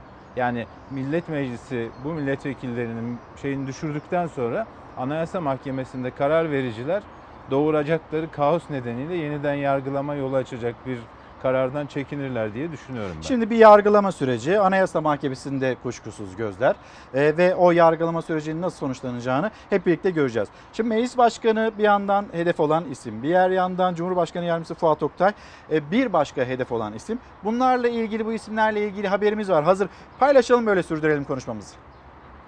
Vekillikler düşmüştür. Yapılan itirazların anayasaya ve iç göre temelsiz olduğunu görüyorum ve bundan üzüntü duyuyorum. Türkiye Büyük Millet Meclisi'nin saygınlığı saray düzeni tarafından bilinçli olarak ayaklar altına alınmıştır. Milletvekillikleri düşürüldü, parlamento 3 vekil daha azaldı. Meclis Başkanı Mustafa Şentop tepkilere ertesi gün temelsiz itirazlar diye cevap verdi. hala ayakta olduğunu, hala yürürlükte olduğunu Türkiye Büyük Millet Meclisi Başkanı hatırlatmaktan büyük üzüntü duyuyorum. Anayasa ve iç düzük kitabı sağa sola atmak için kullanılan bir e, materyal değil. Okuyup anlamalarını tavsiye ediyorum. Eğer bu konuda bir sıkıntı varsa ben yardımcı olabilirim kendilerine. Bir yerlerden talimat gelmiştir ve bu fezleke okutulmuştur. Meclis Başkanı'nı hedef tahtasına oturtan suçlamalar ard arda geldi. CHP milletvekilliği düşürülen 3 ismin tezkeresi neden teamül gereği dönem sonuna bırakılmadı da sürpriz bir şekilde gündeme getirildi sorusunu sordu Şentop'a. Enis Bey'in mahkumiyetine dönüp baktığınız zaman suçlamada casusluktan çıkmış, gizli bilgileri açıklamaya dönmüş. Böyle bir e, suçlamayla karşı karşıya kalan vekilin cezasını dönem sonuna kadar ertelemek de sonusu olmalıydı. Dönem sonuna bırakılır. Böyle bir teamül vardı falan. Böyle bir şey yok. Kardeşim bu fezleke geleli iki yıl oldu ya. Siz iki senedir niye hukuku çiğnediniz? Mecliste e, yargı paketleriyle ilgili e, düzenlemeler vardı. Onları bekledik. Salgın süreci devreye girmesiyle beraber okuma imkanı olmadı. Eğer bu kararı diğer düzenleme çıkana kadar bekletiyorsanız o zaman Enis Bey hakkındaki Anayasa Mahkemesi kesinleşinceye kadar da bekletmek durumundasınız. Bireysel başvuru da yine kesin hükme engel değildir. Yarın Anayasa Mahkemesi hak ihlali tespit ederse, yeniden yargılanması gerekirse ne yapacak acaba bugün bu kararı verenler? Milletvekilliği düştü çünkü. Cumhurbaşkanı Yardımcısı Fuat Oktay'ın gönderdiği bir yazıyla tezkerelerin meclis gündemine alınmasına ise en sert tepkiyi gösterdi CHP. Atanmış bir makam Türkiye Büyük Millet Meclisi Başkanlığına yani yasama organına bir yazı gönderdi. Ve Enis Berberoğlu'nun milletvekilliğini düşürün dedi. Terörden hüküm giyen kişilerle ilgili mahkeme kararının Türkiye Büyük Millet Meclisi'ne bildiriminden rahatsız olanların bu ülkeye ve vatandaşına kazandıracağı hiçbir şey yoktur. Bizi sokağa çekmeye başaramayacaksınız. Ama yumuşak başlıyız dediysek de uysal koyun olmadığımızı bileceksiniz, öğreneceksiniz. Fuat Oktay ve Meclis Başkanı'na yöneltilen eleştiriler ve verilen yanıtlar bu şekildeydi. Hızlı bir şekilde HDP, HDP'nin itirazları ve dün Ankara sokaklarında yaşanılan o arbede.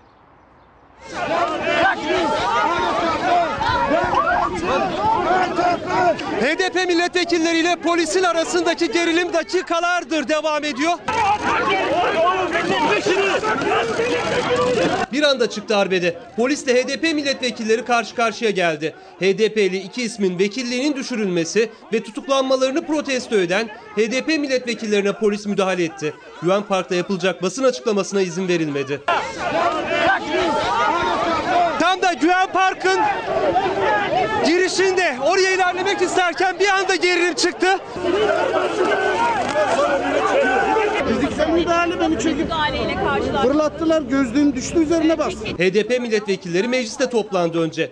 HDP il örgütü de aynı saatlerde Güven Park'ta toplanma çağrısı yaptı. Vekiller basın açıklamasından sonra Güven Park'a ellerinde dövizlerle, sloganlarla yürüyüşe geçtiler. Darbeci AKP! Polis Güven Park'ın girişinde etten duvar ördü. HDP'lilerin geçmesine izin verilmedi. Gerekçe yok. Vali emir vermiş. Daha müzakereler sürerken bir anda tansiyon yükseldi. Sosyal mesafe diye de bir şey kalmadı.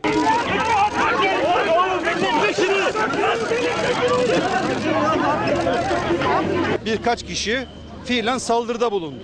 İtmeye kalkmıyor. Bizim vekil kimliğimizi bildikleri halde bu vekilimizin gözlüğü kırıldı. Benim ceketimi yırttılar. Milletvekillerinin tepkisi üzerine o polis yavaş yavaş ekip arkadaşlarının arasından ayrıldı, Kızılay'a doğru yürüdü. Açıklama yapacağız ya! Açıklama yapacağız!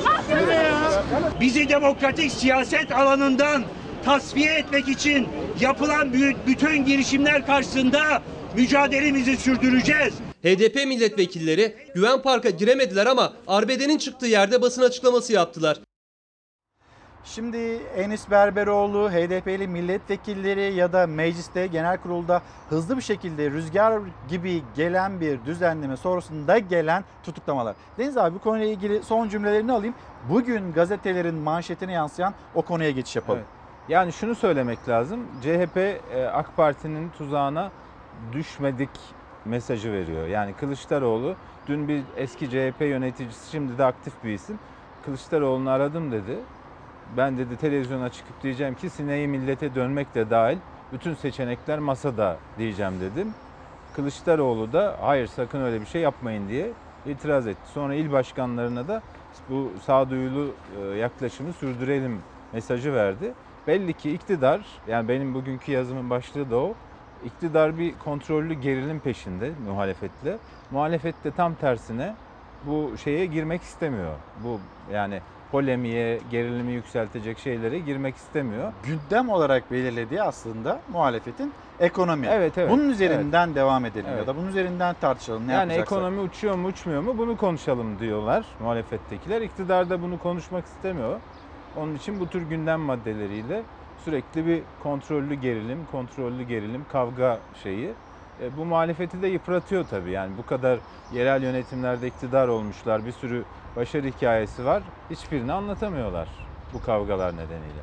Peki bugünkü başlığımızdan o zaman e, hemen şöyle tamamlayalım. Normal mi şu anda yaşadıklarımız? E değil tabii ki. Yani bu normalse iki aydır yaşadıklarımız anormal. Yani her işin bir ortası var değil mi? Ya, hani bütün her şeyi salmışsın. Bütün kafeler dolu, restoranlar dolu, otobüslerde ayakta yolcular var vesaire. Ama ondan sonra diyorsun ki cumartesi günü sokağa çıkma yasağı var. Pazar günü sokağa çıkma yasağı var. Sayın Cumhurbaşkanı'nın cümlelerini o zaman Hüseyin e, bir ekranlara getirebilirse sosyal medya üzerinden yapmış olduğu açıklama şimdi Sağlık Bakanlığı Bilim Kurulu bir tavsiye kararı ortaya çıkıyor aslında. Çünkü vaka sayısı bine yakın. Sonra o tavsiye kararı İçişleri Bakanlığı'na gidiyor. İçişleri Bakanlığı'nda bir genelge oluşturuluyor. Yani biz başlangıçta belki sokağa çıkma yasağını düşünmüyorduk ama hafta sonunda yine de vaka sayısı yüksek olunca böyle bir adım atmanın da bir gereksinim olarak ortaya çıktığı anlaşılıyor. Ama ekonomik ve sosyal boyutuna baktığımda diyor mesela Cumhurbaşkanı Erdoğan benim gönlüm razı olmadı. İptal ettim diyor. Şimdi ne dedi Cumhurbaşkanı? Hemen hatırlayalım. Bir ara 700 küsürlere kadar inen günlük vaka sayısı neredeyse bini buldu demekte. İçişleri Bakanlığımızın genelgesiyle bu hafta sonunda 15 ilimizde sokağa çıkma sınırlaması uygulanacağı gece ilan edilmişti. Fakat vatandaşlarımızdan aldığı değer, aldığımız değerlendirmeler hani bir kulak kabarttık demekte vatandaşa. Bu e, alınan kararın tek amacı hastalığın yayılmasını önlemek ve vatandaşımızı korumaktı. E, ve ama ekonomik ve sosyal problemlere yol açabilirdi diyor Cumhurbaşkanı Erdoğan. İki buçuk aylık bir aradan sonra yeniden günlük hayatını düzenlemeye başlayan vatandaşımızın sıkıntıya düşmesine gönlümüz razı olmadı. Bunun için Cumhurbaşkanı olarak 15 ilimizi kapsayan hafta sonu sokağa çıkma sınırlaması uygulamasını iptal etme kararı aldım. İptal etme kararı aldım. Yani bu ülke yönetimi gönül hani elbette hizmet gönül işidir ama ülke yönetimi gönül işi değildir yani. Ülke kurallarla, mevzuatla vesaire yönetilir. Yani Ama gönlüm gönlüm siyaseten slogan AK Parti'de gönül Ama belediyeciliği, hizmet için gönül bak, hizmeti, o hiz- Şimdi hizmet bir için gönül merkeze konulmuş. Ben de şunu sordum Deniz abi mesela benim gönlüm razı olmadı, gönlümüz razı olmadı cümlesi kuruluyor. Kimin gönlü razı oldu?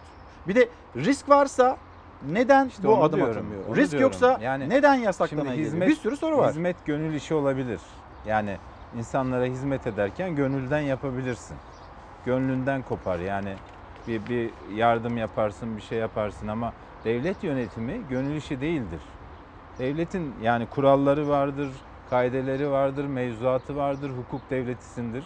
Yani bilim kurulu karar alıyor, Sağlık Bakanlığı karar alıyor. Yani ya yasaklarsın bunu ya hani ya çemberin içindesindir ya da dışındasındır. Bu kadar basit. Gönlüm razı olmadı çıkabilirsiniz. Gönlüm razı kalabilirsiniz evde. Kendin içindeyken kafan dışındaysa e, olmuyor işte. olmuyor peki. Yani gerçekten yani ben ben devlet yöneticisi bir ismin ister Tayyip Erdoğan olsun ister başka biri olsun. Gönlüm razı olmadı bu kararı aldım demesi e, bence yeni sistemin de en büyük sorunlarından biri. Yani Sistemi konuşalım ama Deniz abi e, İçişleri Bakanı Süleyman Soylu 2-2,5 ay içinde ikinci kez böyle bir durumla karşı karşıya kalıyor. E işte o sorun o zaten. Demin anlatmak istediğim şey o. Yani yeni sistem böyle bir şey ortaya çıkarmış. Yani kurallara göre gittiğinizde ne olması gerekiyor? Bilim Kurulu'nun kararı, Bilim Kurulu'nun kararı doğrultusunda İçişleri Bakanı'nın genelgesi devlet böyle yönetilir. Ama onun sonrasında da Sayın Cumhurbaşkanı'nın gönlü razı olmadı vazgeçelim. Olmuyor yani e, normal bir sistemde e, kuralların belirleyici olması lazım. Ya bu gerçekten yani benim sağlığım Sayın Cumhurbaşkanı'nın gönlünün razı olup olmayacağı bir mesele değil. Eğer evde kalmam gerekiyorsa evde kalmam gerekir. Evde kalmamın bir anlamı yoksa dışarı çıkmam gerekiyorsa dışarı çıkmam gerekir. Çıkabiliyor kadar- olman gerekir. Ha, bu kadar basit. Ama hızlı karar alınıyor. Cumhurbaşkanlığı hükümet sistemiyle Ama işte pat hızlı, diye hızlı, hızlı karar, karar alınıyor. alınıyor ama ne oluyor? Yine hızlı karar Bak- alınıyor pat diye o iptal kararı gelebiliyor. Bak Türk Hava Yolları'nın düştüğü duruma bak. Hızlı karar yüzünden. Atılan bir sosyal medya paylaşımı sonra silinenden mi bahsediyoruz? Evet. E niye? Çünkü cumartesi pazar bu 15 şehirde yasak olduğunda nasıl uçacak insanlar o şehirden? E herkes Ya plan da- yaptı. Şimdi İşte Sağlık bilet Bakanı'na aldın. bakıp da Bilet aldın, yasaklandı. Sağlık Bakanı dedi ki hafta sonu sokağa çıkma yasağı var. Sen de ona göre düzenini yaptın. Aldığın bileti iptal ettin bilmem ne. İlk başta dediler ki artık yasak olmaz hafta sonu değil mi? En başta öyle dediler. Ondan Şimdi sonra yasak bunun, oldu. Bunun hesabı Sonra- kitabı. Ya yapılamıyor mu? İçişleri Bakanlığı durduk yere ya bu vaka sayısı bine yaklaştı. Durum ben bir genelge yayınlayayım da Hayır hafta canım, sonları olur mu öyle şey? e, bir kısıtlamaya gideyim. Olur mu? Böyle bir şey diyebilir mi? Hayır o, yani olmaz tabii. Yani o ilkinde de İçişleri Bakanı durduk yerde yarın sokağa çıkma yasağı ilan edilecek. 2 saat kala e, bunu duyurayım falan demedi yani. Bunların hepsi o hızlı karar almanın sonuçları yani. Deniz abi vatandaşın bir şaşkınlığına bakalım.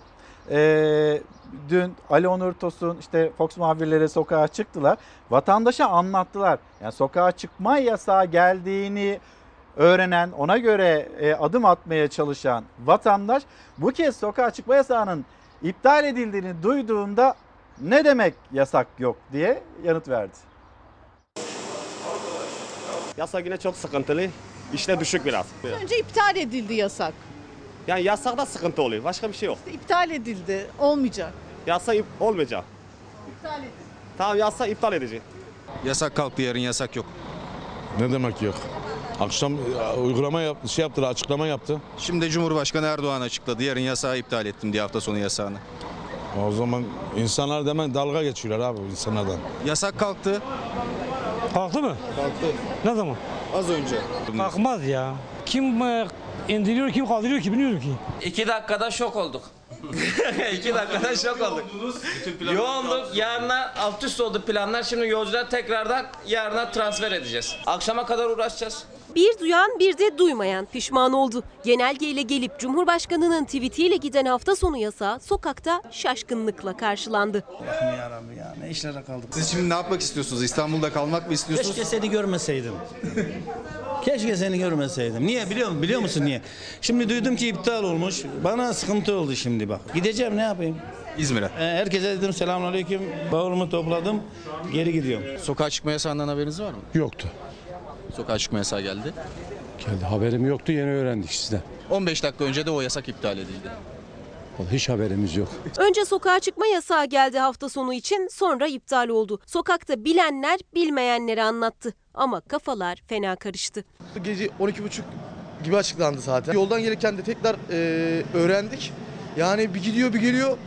Biz de ne yapacağımızı şaşırıyoruz yani. Enteresan bir durum. Aslında geçen hafta artık sokağa çıkma yasağı uygulaması yapılmayacağı açıklanmıştı. Esnaf da hafta sonu hazırlığını yaptı, malzemelerini aldı. Eyvah dedik malzemeleri ne yapacağız? Gece gelen sokağa çıkma yasağı kararı sonrasında aldığı tüm kumpir malzemesini çöpe atacaktı. Malzemelerin maliyeti yaklaşık 500 lira. Son anda iptal edilince malzemeler de kurtuldu. Sonra dedi ki Allah Allah malzemeleri malzemeleri normalde bizim şimdi günlük malzeme hazırlıyoruz. Atmamız lazım. Akşama doğru atacaktık. Allah'tan dedik atmayacağız yani. Bu sefer öyle oldu. Bir böyle bir akıl gidip geliyor. İptal edildi az önce. İptal mi oldu? İyi, sevindik. Güzel.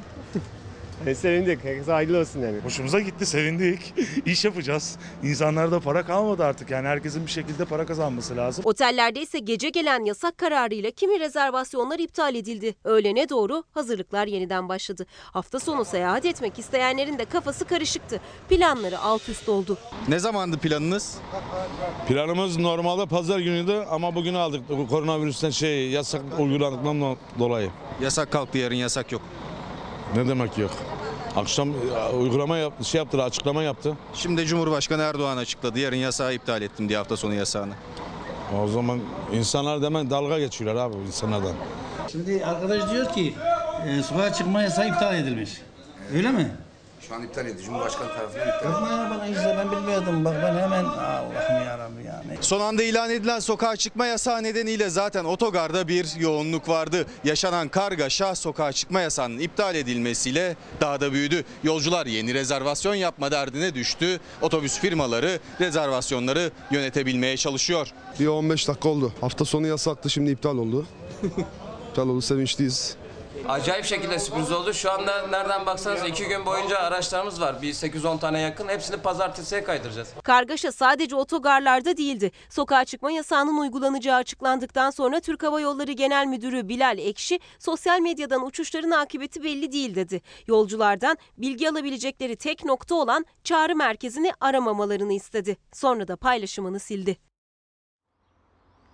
Vatandaştaki şaşkınlık böyleydi. Deniz abi bir karar, sonra değişen bir karar. Vatandaşlar hazırlıkları, kafa karışıklığı. Malzeme al. Malzeme al. ne Yarın- yapacağım ben bu malzemeyi diye yarın, derde düş. yarın kapalı olacak diye panik ol. Bu malzemeleri atmam lazım diye. Sonra derin bir nefes al. Tam- Sonra tam atacakken dur dur atma. Yarın çöpten çıkartmamışlar. evet. Yani, Ne diyorsun abi? Enteresan bir şey yani. Yayında mıyız bu arada? Meral Akşener, evet yayındayız. Meral Akşener güçlendirilmiş parlamenter sistem olursa Erdoğan'la oturup görüşürüz. Şimdi dün Çalar Saat'te İsmail Küçükkaya'nın konuğuydu. Tabii bir yandan hani Cumhurbaşkanlığı hükümet sistemi bir boyutu bu boyutuyla tartışılıyor. Siyaset siyasetteki tepkileri ona da bakacağız. Ama aynı zamanda işte Meral Akşener'in çağrısı ben Erdoğan'la görüşürüm. Görüşürüm ama güçlendirilmiş parlamenter sistem olursa Erdoğan'la oturup görüşürüm. Yani muhalefet yine Tabii, tabii. bu mecradan Yani ilerlememiz Cumhur- gerektiğini Cumhur söylemekte. İttifakı'na geçme gibi bir niyetim yok diyor. Bunu çok net bir şekilde. Çünkü öyle bir şey var. Sanki Meral Akşener Cumhur İttifakı'na katılacakmış gibi. Zaten mümkün değil yani. Bahçeli oradayken, MHP oradayken İyi Parti'nin oraya girme şansı yok yani. Kapısından geçemez. O kadar kesin konuşabilirim ama e, şu kesin muhalefet cenahında Millet İttifakı ve yeni kurulan partiler şu söyleniyor açık ve net bir şekilde. E, başkanlık sistemi bu ülkeye yaramadı. Yeni şey güçlendirilmiş parlamenter sistem olsun diye E, ve önümüzdeki seçime bu sloganla gidilecek. Yani parlamenter sistemi isteyenler başkanlık sistemi devam etsin diyenler yeni bir yani seçim aynı zamanda yeni bir referandum olacak gibi görünüyor bence. Deniz abi şimdi kabine revizyonu hafta içinde yazdığım bir yazı vardı. Onu bugün konuşamadık. Bir yandan işte Ankara, Ankara siyasetinde, kulislerde bir takım bilgiler de paylaşılıyor. Onu da yarına bırakalım. Yarın Yarın yayınımıza devam edelim. Şimdi Sözcü Gazetesi yazarı Deniz Zeyrek ben kendisini uğurlayacağım ama az sonra siyaset siyasetin de hani cümleleri ne şekilde bu alınan kararla ilgili birazdan bunu izleyeceksiniz. Onu paylaşacağım. Liderler neler söyledi ama şimdi o haberden sonra burada bir bilim insanını ağırlayacağız. Kendisi 2014-2016 yılları arasında Avrupa Klinik Mikrobiyoloji ve Bulaşıcı Hastalıkları Derneği Başkanlığını yapmış önemli bir isim. Ve soracağız attığımız adımlar ya da şu anda alınan önlemler normal mi? Bu süreç normal mi diye kendisine soracağız. Bu bilim insanı Avrupa tarafından, dünya tarafından da çok yakından tanınan bir kişi. Ben Deniz abi uğurlayayım, haberimizi paylaşayım ve konuğumuzu ağırlayayım burada. Hafta sonu sokağa çıkma kısıtlaması uygulamasını iptal etme kararı aldık. Tam bir komedi. Recep Bey çıkıyor günlük vaka sayısı yeniden yükselince bu kararı aldık diyor. Vatandaşlarımızın sıkıntıya düşmesine gönlümüz razı olmadı. Tayyip Bey çıkıyor gönlüm razı olmadı diyor. Erdoğan sokağa çıkma yasağını iptal ettim diyor. Hangisine güveneceğiz? Recep Bey'e mi, Tayyip Bey'e mi yoksa Erdoğan'a mı? İşte bu komiklikler olmasın diye iyileştirilmiş ve güçlendirilmiş parlamenter sistem diyoruz. Bir insan her konuda bilgi sahibi olabilir mi? Muhalefet 15 ilde hafta sonu sokağa çıkma kısıtlaması ile ilgili iktidardan 48 saat içinde yapılan 3 farklı açıklamaya ve bir getirilip bir kaldırılan sokağa çıkma yasağındaki gelgitlere tepkili. Önce Sağlık Bakanı çıkıyor. Böyle bir düşüncemiz yok diyor. Bilim Kurulu'nun genelde böyle bir önerisi olmuş oldu. Ama bugün ne çıktı dün? İçişleri Bakanlığı Gece ne genelge yayınladı. Sağlık Bakanlığı ve Bilim Kurulu'nun önerileri, Cumhurbaşkanımız Sayın Recep Tayyip Erdoğan'ın talimatları doğrultusunda sokağa çıkma kısıtlaması uygulanacaktır. Halkım hafta içinde olduğu gibi serbesttir. Ya çok enteresan bir şey bu. Sağlık Bakanı Bilim Kurulu'nun gündeminde yok dedikten bir gün sonra İçişleri Bakanlığı gece yarısı genelgesiyle 14 büyükşehir ve Zonguldak'ta salgın yayılım hızını kontrol altında tutmak için iki gün sokağa çıkma kısıtlaması uygulanacağını duyurdu. Türkiye tam bu karara adapte olmaya çalışırken gün içinde Cumhurbaşkanı farklı bir açıklama yaptı. Tam devlete güvenip hafta sonu müşteri ağırlamak için hazırlık yapan esnafın zararını kim karşılayacak? Milletin elinde kalan uçak ve otobüs biletleri ne olacak diye sormaya hazırlanırken ortalarda görünmeyen AK Parti Genel Başkanı öğleye doğru çıktı, kararı iptal etti. Bu bir yönetim krizi değilse nedir? Ülkemizdeki her tür kriz temelde bir yönetim krizinin eseridir. Nereden baksan tutarsızlık. Zaten kimsenin kimsenin haberi yok. Bilim Kurulu bu kararın neresinde? Planlarınız, programlarınız yok mu? Bu nasıl bir çapaçulluk, nasıl bir dağınıklık? Muhalefet iktidarı plansızlıkla suçlarken açıklama trafiğinin cezasını da sisteme kesti. Her bir konunun netice itibariyle Cumhurbaşkanı'nın iki dudağı arasına sıkıştırılmış olması. Tek bir kişinin aklını tüm milletin aklının önüne koyarsanız işte böyle olur. Hacettepe Üniversitesi Tıp Fakültesi Enfeksiyon Hastalıkları ve Klinik Mikrobiyoloji Ana Bilim Dalı öğretim üyesi Profesör Doktor Murat Akova Hocam günaydın. Günaydın, Ee, hoş geldiniz. Sağ olun bizi kırmadınız, geldiniz. Bir yandan hani bu süreci çok yakından takip ediyorsunuz. Bir yandan Avrupa, Avrupa'nın aldığı önlemler. Biz nasıl buna adapte oluruz? Bunun takibini yapıyorsunuz. Bir yandan da sağ olun bizi kırmadınız ve yayınımıza geldiniz. Şimdi bugünkü başlığımız normal mi? 1 Haziran tarihi itibariyle işte normalleştik. Atılan adımlar var. Biz neyi nerede doğru yapıyoruz? Bir yanlışlık var mı? Sizin gö- gözleminizi almak istiyorum. Ee, önce şöyle söyleyeyim. Tabii e, Avrupa ülkelerinde ve orada da Türkiye'de e, vaka sayılarında ciddi ölçüde azalmalar ortaya çıktı. Yani başlangıçtaki o salgın artık e, işte herkesin söylediği gibi bir e, dikine çıkmaktan bir plato eğilme evresine girdi. Ona bağlı olarak da hem günlük sayılarda 19 Mayıs öncesiyle kıyaslayacak olursak e, azalmalar oldu. Ölüm sayıları çok azaldı. Türkiye'nin zaten baştan itibaren Avrupa'nın diğer ülkeleriyle kıyasladığımız zaman ölüm sayıları, ölüm oranları daha az Avrupa ülkelerine göre. İşte İtalya, e, İspanya, Bunun Almanya nedeni gibi. neydi hocam? Yani onun nedenini tam olarak bilmiyoruz işin açıkçası. O da ayrı bir sorun. Türkiye'de şöyle bir problem var. Türkiye'de işler hep iyi gidiyor diye söyleniyor baştan itibaren. Hakikaten de ölüm sayıları açısından öyle.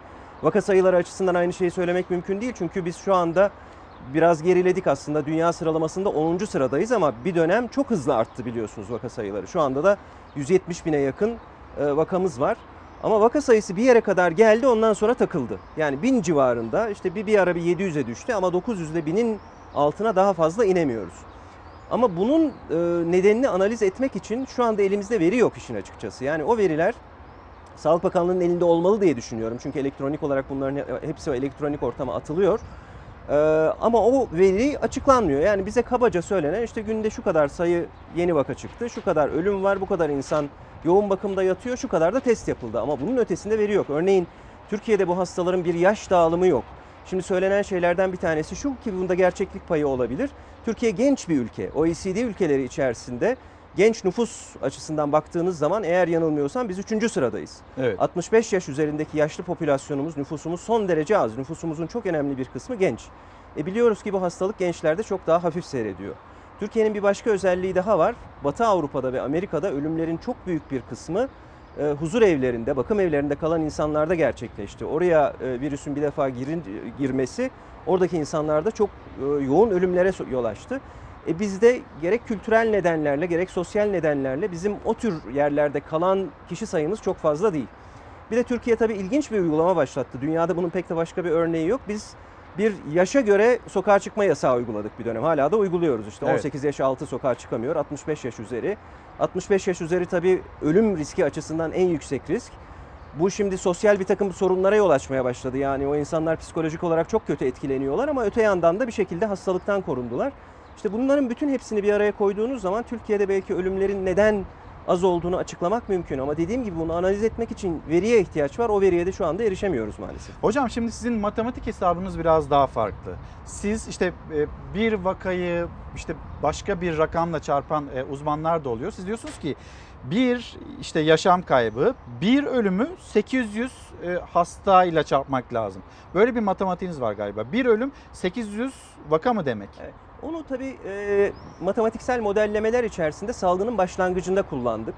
E, çok farklı modellemeler yapıldı. O ilk yapılan modellemelerden bir tanesiydi. Şu varsayımdan hareket ediyorlar. E, hastalığın ortaya çıkması için belirtiler ortaya çıktıktan ve ölüme kadar geçen süre aşağı yukarı 15 günlük bir süre.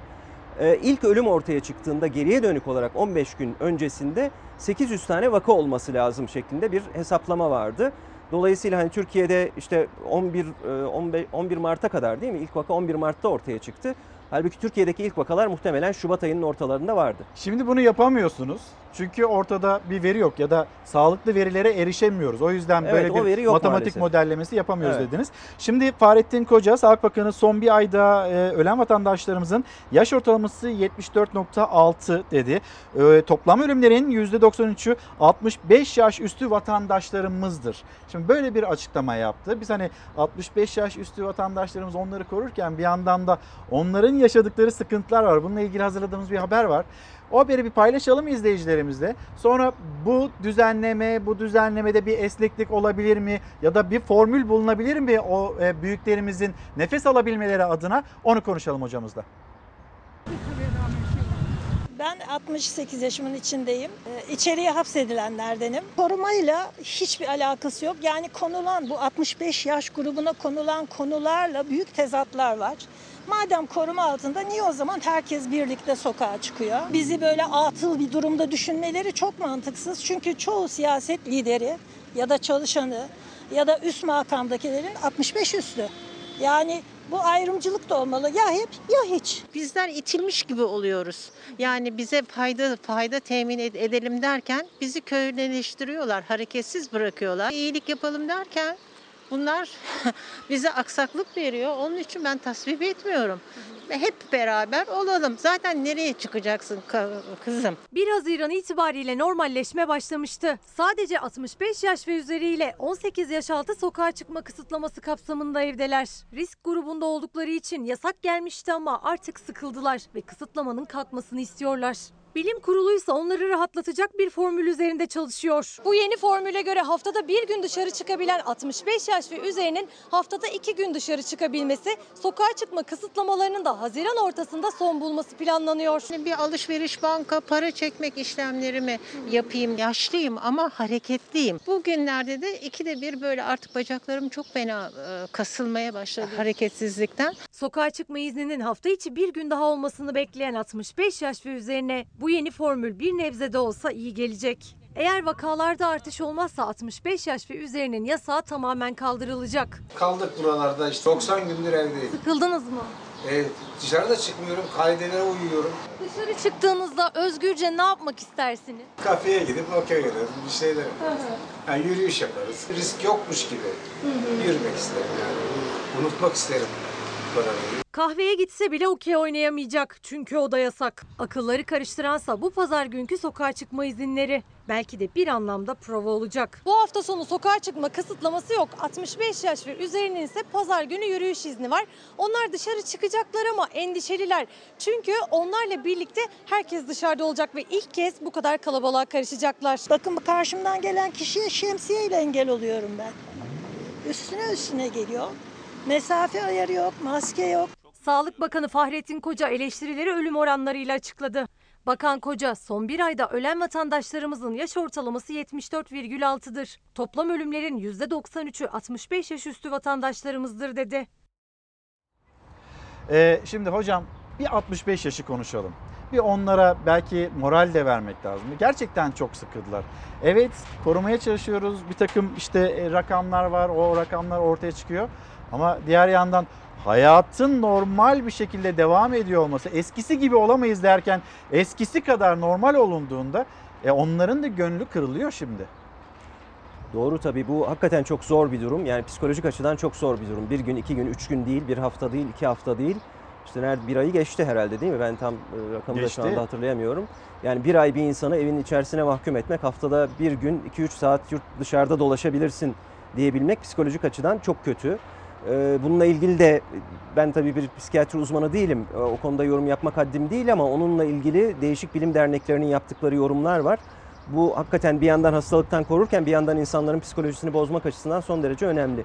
Şimdi kontrollü açılma derken aslında bizim şu anda yaptığımız biraz fazla hızlı bir açılma oldu 1 Haziran itibariyle. Onun yerine belki hani biraz daha geriden gidip bu kişileri de sosyal hayatın içerisine katılacak, katacak şekilde önlemler alınsa daha uygun olabilirdi diye ne düşünüyorum. olabilirdi hocam mesela? Nasıl yapılabilirdi?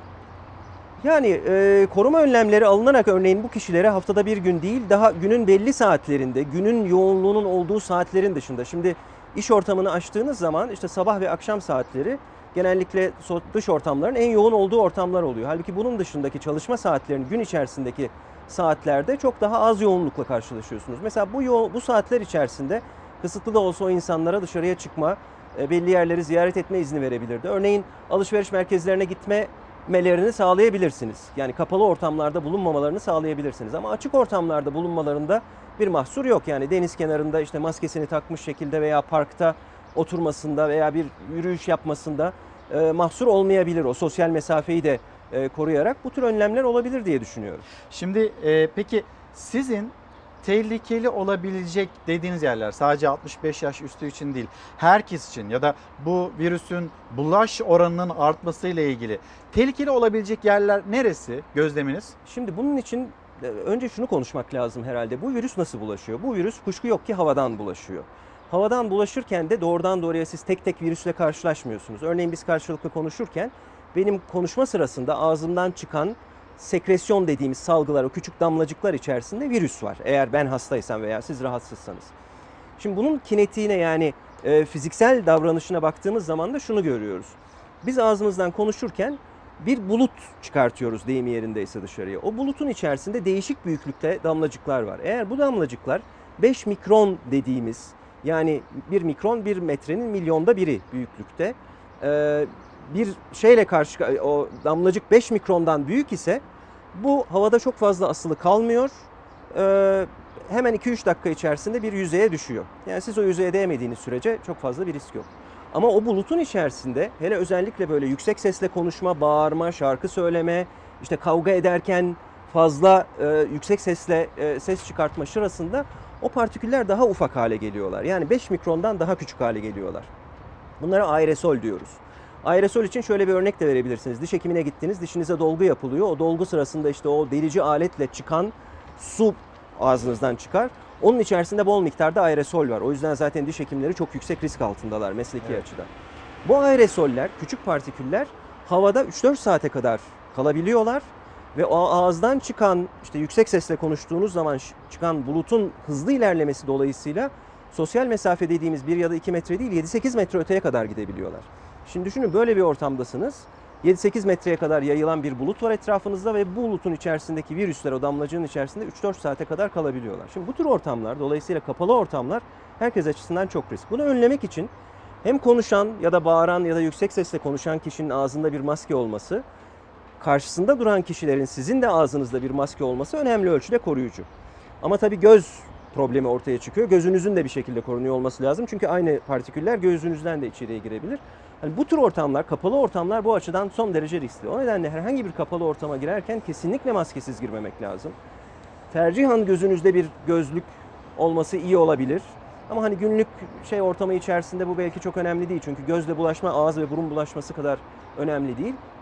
Ama mesafeyi kesinlikle bir defa 2 metre o kesin 1 metre değil o 2 metre. Ama Bizim şu anki mesafemiz nasıl sizce hocam? Yani şu andaki mesafe bizim açımızdan yeterli. Ama gene de ikimizden bir tanesi hasta olsa bu açıdan risk var. Çünkü biz bir miktar yüksek sesle konuşuyoruz. Eyvah.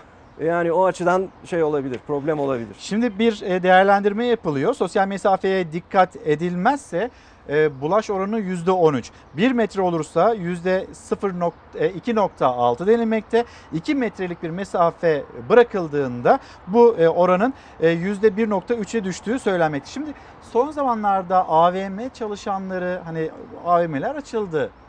E, ekonomik gerekçelerle belki kaygılarla AVM'ler açıldı ya da hayatın normalleşmesi adına. Ama orada e, çalışanlar üzerinde e, testleri pozitif çıkan kişilerin yine arttığı yönünde bilgiler gelmekte. Var mı bununla ilgili sizin elinizde bir bilgi Benim veri? elimde veri yok ama ben de muhtemelen aynı kaynaktan okuduk. Değişik yerlerden haberler geliyor. Bir sendika başkanının bir açıklaması var gördüm. Onlar tabii daha yakından takip ediyorlar muhtemelen ama... e, Yani çalışanlar açısından nereleri riskli diyebiliriz belki?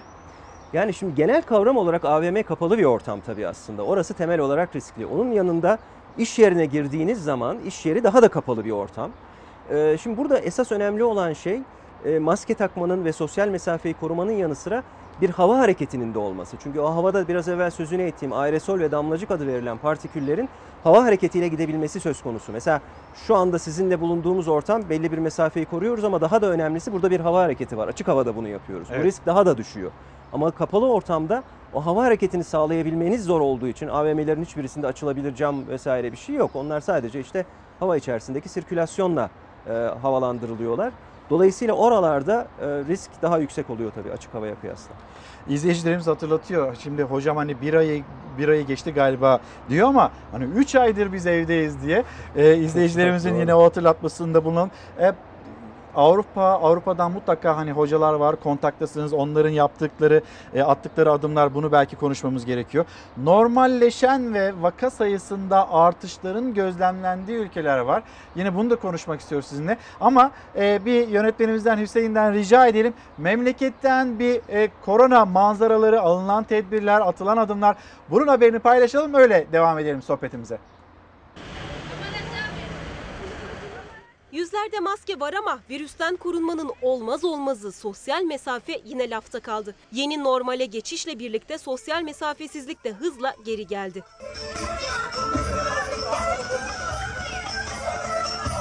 Bir Haziran genelgesiyle birçok kısıtlama kaldırıldı ama aslında koronavirüs tehlikesi sona ermedi.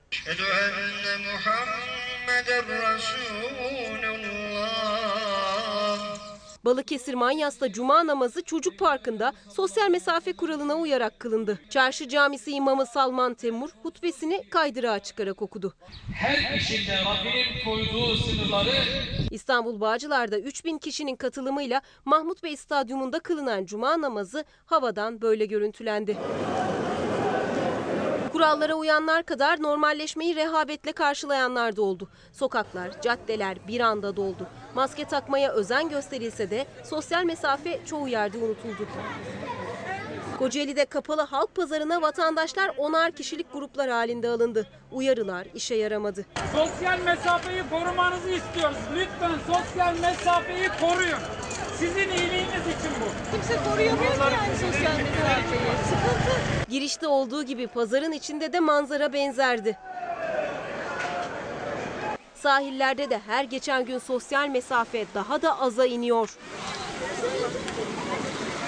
İzmit'te tramvaya maskesiz binmeye çalışan kişi güvenlik görevlisi kadının saçından tutup boğazına sarıldı. Gözaltına alınıp tutuklandı. Ben yazılı Ben bir şey istiyorum. yazılı bir şey veremem. Savcılıktan gidip Ya bu kadar keyfinize göre işlem yapamazsınız. Kayseri'de sosyal mesafesizlik böyle görüntülendi. Asker uğurlamasına katılan gençler virüse aldırmadan halay çekti. Bir de çalışma koşulları nedeniyle ne kadar önlem alınırsa alınsın sosyal mesafeyi korumanın güç olduğu maden ocakları var. Zonguldak'taki Türkiye Taş Kömürü Kurumu'na bağlı Armutçuk Ocağı'nda 1 Haziran günü işbaşı yapan bir madenci de virüse rastlandı. O madenciyle birlikte gece vardiyasında çalışan 45 işçi karantinaya alındı. Gelen filyasyon ekibi e, 25 arkadaş ve e, virüse yakalanan arkadaşımızın 20 kişiyle daha temasa geçtiği ve 45 tane madenci kardeşimizin e, 14 gün ev karantinasına gönderildiği e, haberi geldi. Yani mecbur düğünü yapacağız bir şekilde yani. Herkesin hayali bu yani. Sonuçta sürekli evlenmiyoruz. Bir kere evleneceğiz yani. Önlemler kapsamında kapatılan düğün salonlarının açılış tarihindeki belirsizlik de sürüyor. Doğu ve Güneydoğu Anadolu bölgelerinde geniş kapsamlı düğün yapamayan aileler kaçak düğünlere yöneldi. kaçak düğünler şu an mesela satış yapabiliyoruz. Son bir aydır bir hareketlik var. Buradan biz gelin de çıkarıyoruz ama o düğünler nerede yapılıyor bilmiyoruz. profesyonel işletmelerin hem sosyal mesafe hem hijyen noktasında tedbirlerini aldığı düğün salonlarının e, daha mı tehlikeli olacağı yoksa e, belirsizlikten kaynaklı hiçbir tedbir olmadığı belirsiz alanlarda insanların kaçak dediğimiz düğünlerini yapması mıdır?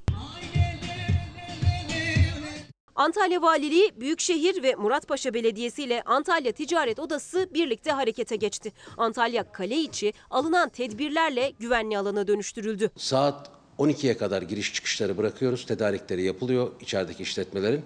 12'den sonra bütün kapıları kapatıyoruz ve araç trafiğine mümkün olduğu kadar düşürüyoruz. Ve Muratpaşa Belediyesi ve Büyükşehir Belediyesi içeride e, sterilizasyonu ve ilaçlamaları yapıyorlar. Özellikle kapılarda e, ateş ölçerlerle birlikte maske dağıtımı yapılacak. Gelen misafirlerimizin hepsi burada e, güvenle konaklayabilirler. Misafirlerimizi bekliyoruz. Kesinlikle kale içinde Covid'e geçit yok. Ateş ölçer, dezenfektan, bütün sosyal mesafe kurallarına uyarak bir güvenli bölge oluşturduk. Kalesine tekrar bir hareketlilik geldi. Efendim şimdi Murat hocamız, Murat Akova hocamız yanımızda. Sizlerden de çokça mesaj gelmekte. Şimdi ben o mesajları alt alta toplayayım. Mesajlarınızı e, alayım. Bu arada yine göndermek istediğiniz, merak ettiğiniz konular varsa lütfen yazıp gönderin. Bir mola verip hemen geri dönüyoruz. Efendim bir bilim insanı misafirimiz Hacettepe Üniversitesi Fakültesi Enfeksiyon Hastalıkları ve Klinik Mikrobiyoloji Ana Bilim Dalı öğretim üyesi Profesör Doktor Murat Akova ile sohbetimize devam ediyoruz. Murat hocam şimdi bir mesaj geldi izleyicimizden. Dün uçak seyahatimde en son koltuğa aldım diyor izleyicimiz. E, uçak işte hani en son bineyim ilk ineyim diye. Uçak durduktan sonra kapılar açılmadan onlarca insan sıkış tep, sıkış tepiş tepemde toplandılar. İtiraz ettim. Neden bu kadar insanın işte birbirine yaklaşmasına izin veriyorsunuz diye e, bana işte itiraz edenler olmuş. En ilginci de salgın bitti sen boşuna telaş ediyorsun şeklinde Oo. bir değerlendirme. Salgın bitti mi? Normalleşiyoruz Bu çok, ama. Bu çok, bu çok tehlikeli bir algı tabii. Hayır salgın bitmedi. Aksine e, yani tüm dünyada bütün şiddetiyle sürüyor. E, ülkemizde de devam ediyor işte her gün bine yakın yeni vaka ortaya çıkıyor. E, bu vaka sayılarının azaltılması tamamıyla e, insanların birbirleriyle temaslarının değişik şekillerde engellenmesinin bir sonucu aslında. Mesela Çin'de belli yerlerde e, o Çin'in esas e, salgının ortaya çıktığı bölgede tamamıyla engellendi. Ama onlar işte biliyorsunuz aylarca insanları dışarı çıkartmadılar. Yani dünyanın en sıkı en katı tedbirlerini uyguladılar. Ancak bu sayede kontrol altına alındı. Şimdi hepimizin hep korkusu bu önlemler gevşetildiği takdirde yeni salgın ataklarının ortaya çıkacağı. Dünya Sağlık Örgütü'nün ve bu yönde bir açıklaması Tabii, var. tabii. Siz ikinci bir dalga bekliyor musunuz bir atak?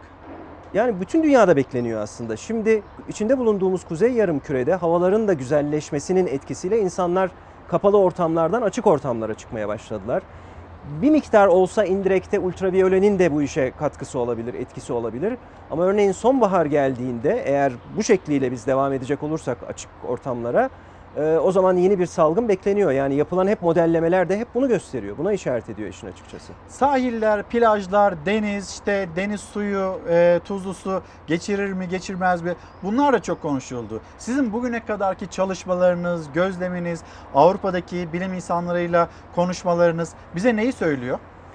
Şimdi e, sahillerde eğer o mesafe korunabiliyorsa yani e, işte 2 metre 3 metrelik bir mesafede bulunuyorsanız yakın temasta bulunmuyorsanız sahilde olmakla sokakta yürümek arasında çok büyük bir farklılık söz konusu değil. Ama genellikle bu tür yerler sosyalleşme alanları tabii. Hiçbir zaman insanlar tek başına kumun üzerinde oturup da işte denize girip çıkıp tekrar orada oturmaya devam etmezler.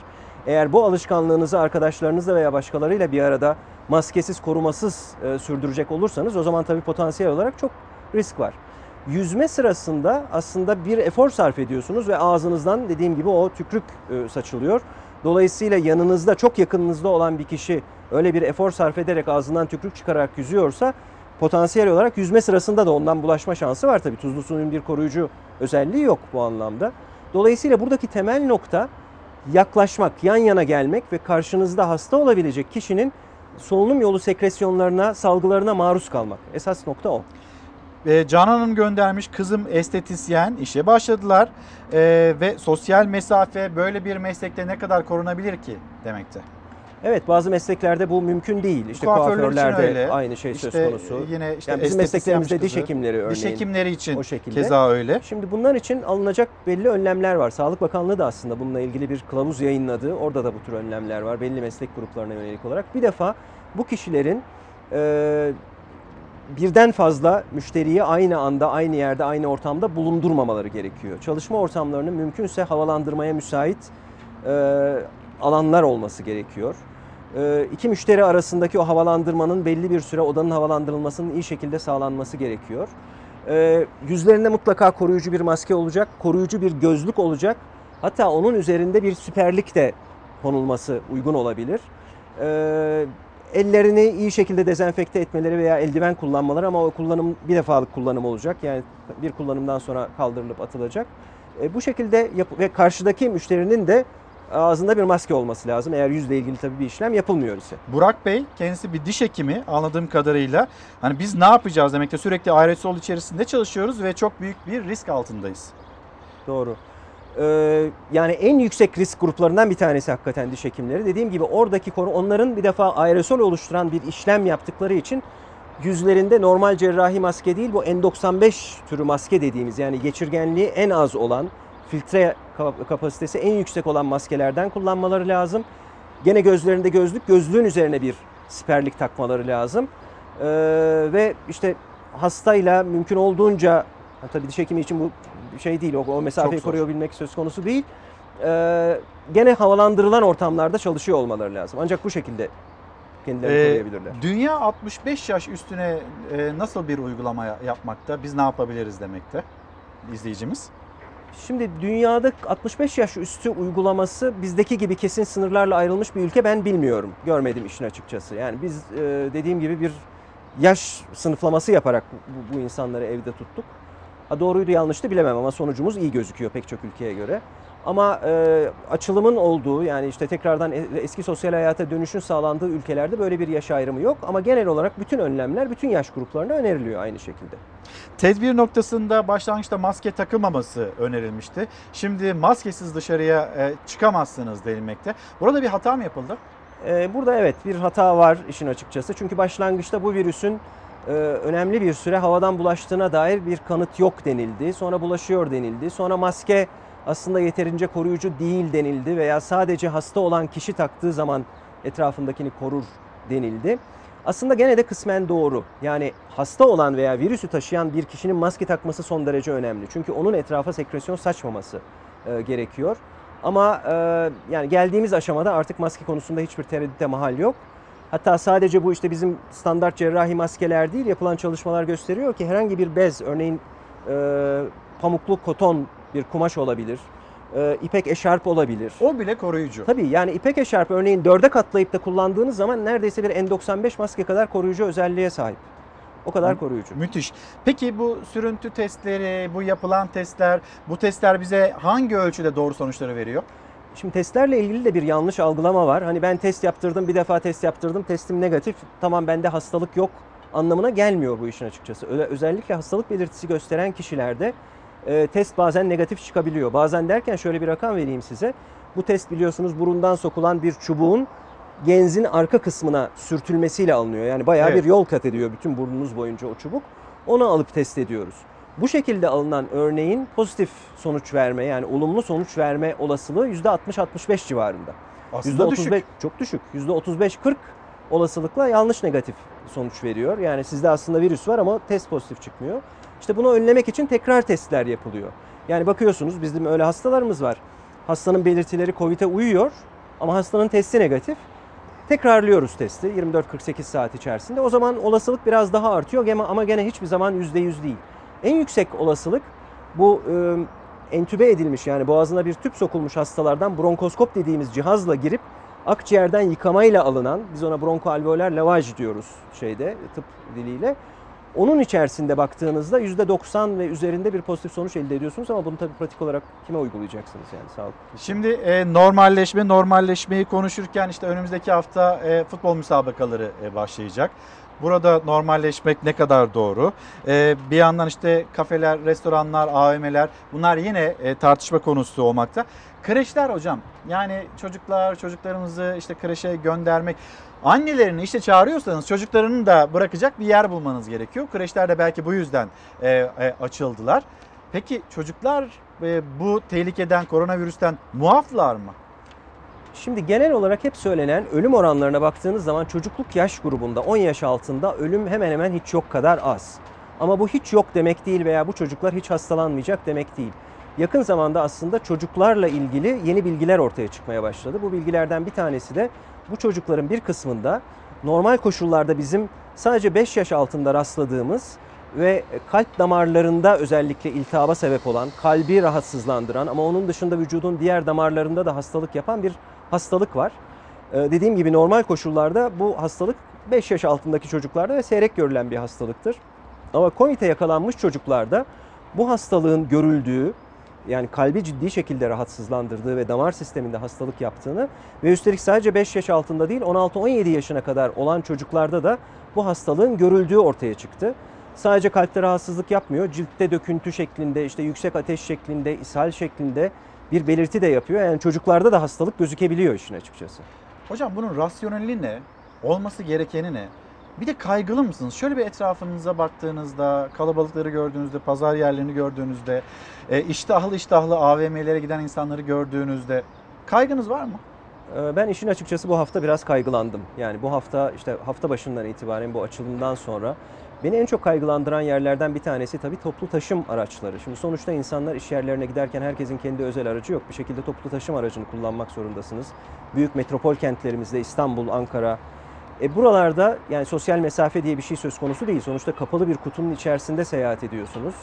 Ee, ağzınızda maske de olsa o yakın teması sağlayabilmeniz mümkün değil. Kaldı ki herkes o maskeyi yani benim gözlemim siz de aynı şeyi gözlemişsinizdir. Olması gerektiği şekilde de takmıyor. Bu maskelerin biliyorsunuz şurada bir demiri var. Onu tamamıyla kapatması lazım. Ağzınızı burnunuzu kapatması lazım. Nefes alamıyorum diye maskeyi aşağı çeken İşte evet yani onu şöyle dudağınızın üstünde var. tutup da burnunuzu açıkta bıraktığınız zaman o maskenin koruyuculuğu kalmıyor. Siz o bütün aerosolü solumuş oluyorsunuz. Bunlar tabii çok endişe verici şeyler. Ee, umarım ki çünkü bu 1 Haziran'daki açı- açılma bir 15 gün sonrasında etkisini göstermeye başlayacak. Yani önümüzdeki hafta sonunda biz rakamların artmaya başladığını görürsek bu iş çok doğru olmadığı kanısına varabiliriz. Bir de sınavlar var hocam. Yani çocuklar, çocuklarımızı sınavlar için e, çağırdık. Sınav tarihlerini değiştirdik. Ne dersiniz? O sınavlar nasıl olacak? Nasıl yapılabilecek? Burada bir risk var mı? E tabii yani insanların yakınlaşmaya maruz kaldıkları her yerde bir risk var. O sınav ortamları işte kapılar pencereler açık şekilde yapılır. Eğer belli bir mesafe tutulur ve her sınava giren kişinin ağzında bir maske olursa riski en aza indirgemek mümkün ama risk hiçbir zaman sıfırlanmayacaktır.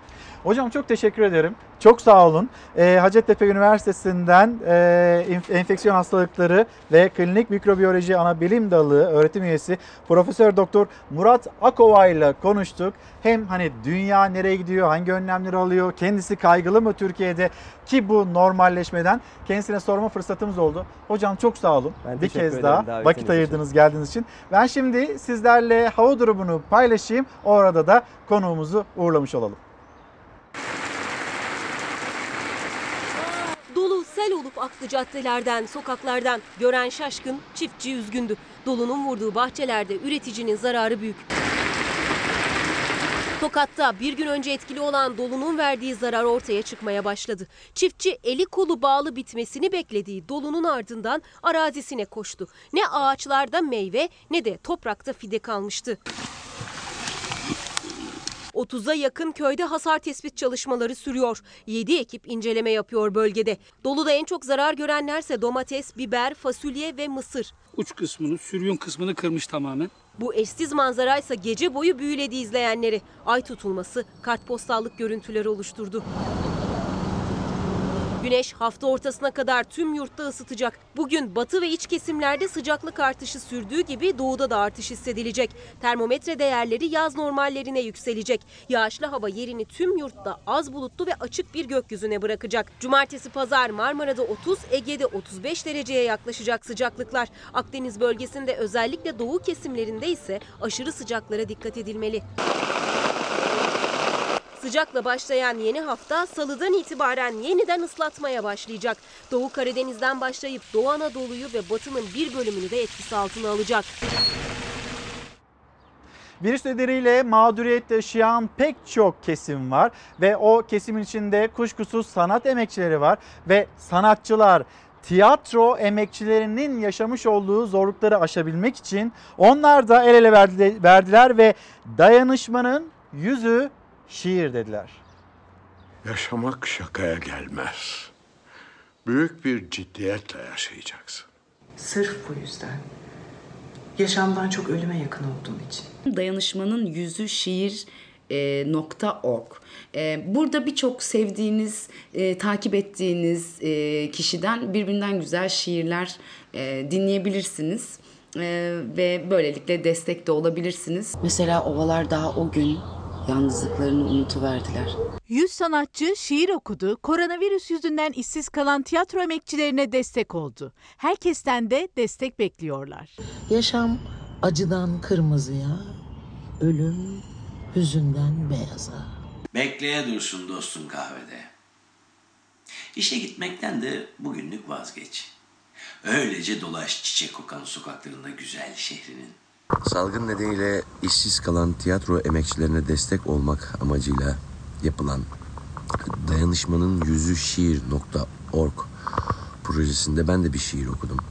Destek olmak isteyenler burayı ziyaret edebilir, şiirleri dinleyebilir hem de destek olabilir. Sanat dünyasının sevilen isimleri onlar. Pandemi sürecinde sevenlerinden ayrı kaldılar. Ancak tiyatrolara ara verilince maddi anlamda zor durumda kalanlar tiyatro emekçileri oldu. Özel tiyatrolarda çalışan 2000'den fazla tiyatro emekçisi bu süreçte işsiz kaldı. Sayıları 2000'in üzerinde birçok tiyatro emekçisi arkadaşımız e, oyun başı yani yövmiye usulü ücretlendirildikleri için işsiz kaldılar ve işlerini kaybettiler. Ünlü oyuncular ışıkçısından ses teknikerine, tiyatro emekçilerinin zor durumuna kayıtsız kalmadı. Dayanışmanın Yüzü adlı bir şiir platformu kurdu. Yüz sanatçı Atilla İlhan'dan Nazım Hikmet'e, Pir Sultan Abdal'dan Rıfat Ilgaz'a uzanan telif haklarının bağışlandığı 51 şairin şiirini seslendirdi. Sevenleri hem bu şiirleri dinledi hem de tiyatro emekçileri için bağışta bulunarak destek oldu.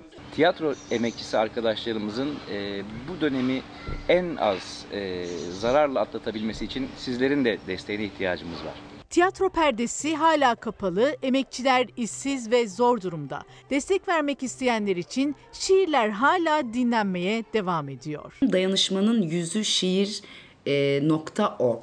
E, burada birçok sevdiğiniz, e, takip ettiğiniz e, kişiden birbirinden güzel şiirler e, dinleyebilirsiniz. E, ve böylelikle destek de olabilirsiniz. Heybelerinde hileler, gülümsemelerine saklı hançerleriyle yüzünü alıp gittiler. Çünkü ayrılıkta sevdaya dahil Çünkü ayrılanlar hala sevgili Akşam gazetesi seçtiğimiz haber istikrar tamam. Saray istihdamda. Ee, Hazine ve Maliye Bakanı Berat Ba- Albayrak'ın yapmış olduğu açıklama. Albayrak salgın dönemindeki istikrar kalkanı paketinin geniş çaplı bir istihdam paketine dönüşeceğini söyledi. Daha önceden de bu tür istihdam paketleri açıklandı ama dönüp baktığımızda işsizlik rakamlarının ne derece düştüğünü merak ettiğinizde şöyle bir baktığınızda istenilen seviyelerde olmadığını da görüyorsunuz. Bu hafta takip ettiğimiz önemli konulardan bir tanesi de o çıkmış olan kredilerdi. Yani yastık altında parası olan onlar için belki önemli bir fırsattı ev alabilmek için ya da konut yerine araba alabilmek için onlar için bir fırsat oldu ama yoksul ya da dar kesim, dar e, bütçeye sahip kesim için bu krediler ne kadar bir anlam ifade ediyordu? Kuşkusuz bunu da konuşmamız, tartışmamız gerekiyor. İsterseniz şöyle bir kredilere bakalım. Yani bir tarafta işim yok diyen insanlar ama onun karşısında ev alabilirsin e, açıklaması. Ama ben nefes alamıyorum, geçinemiyorum, hayat çok pahalı denilirken e o zaman belki tatile gitmek istersin. Hem bak 6 ayda geri ödemesiz bu tür kredi fırsatları sunuyoruz deniliyor olmasının ne kadar bir anlamı, ne kadar bir mantığı var ben size sormuş olayım bu soruyu.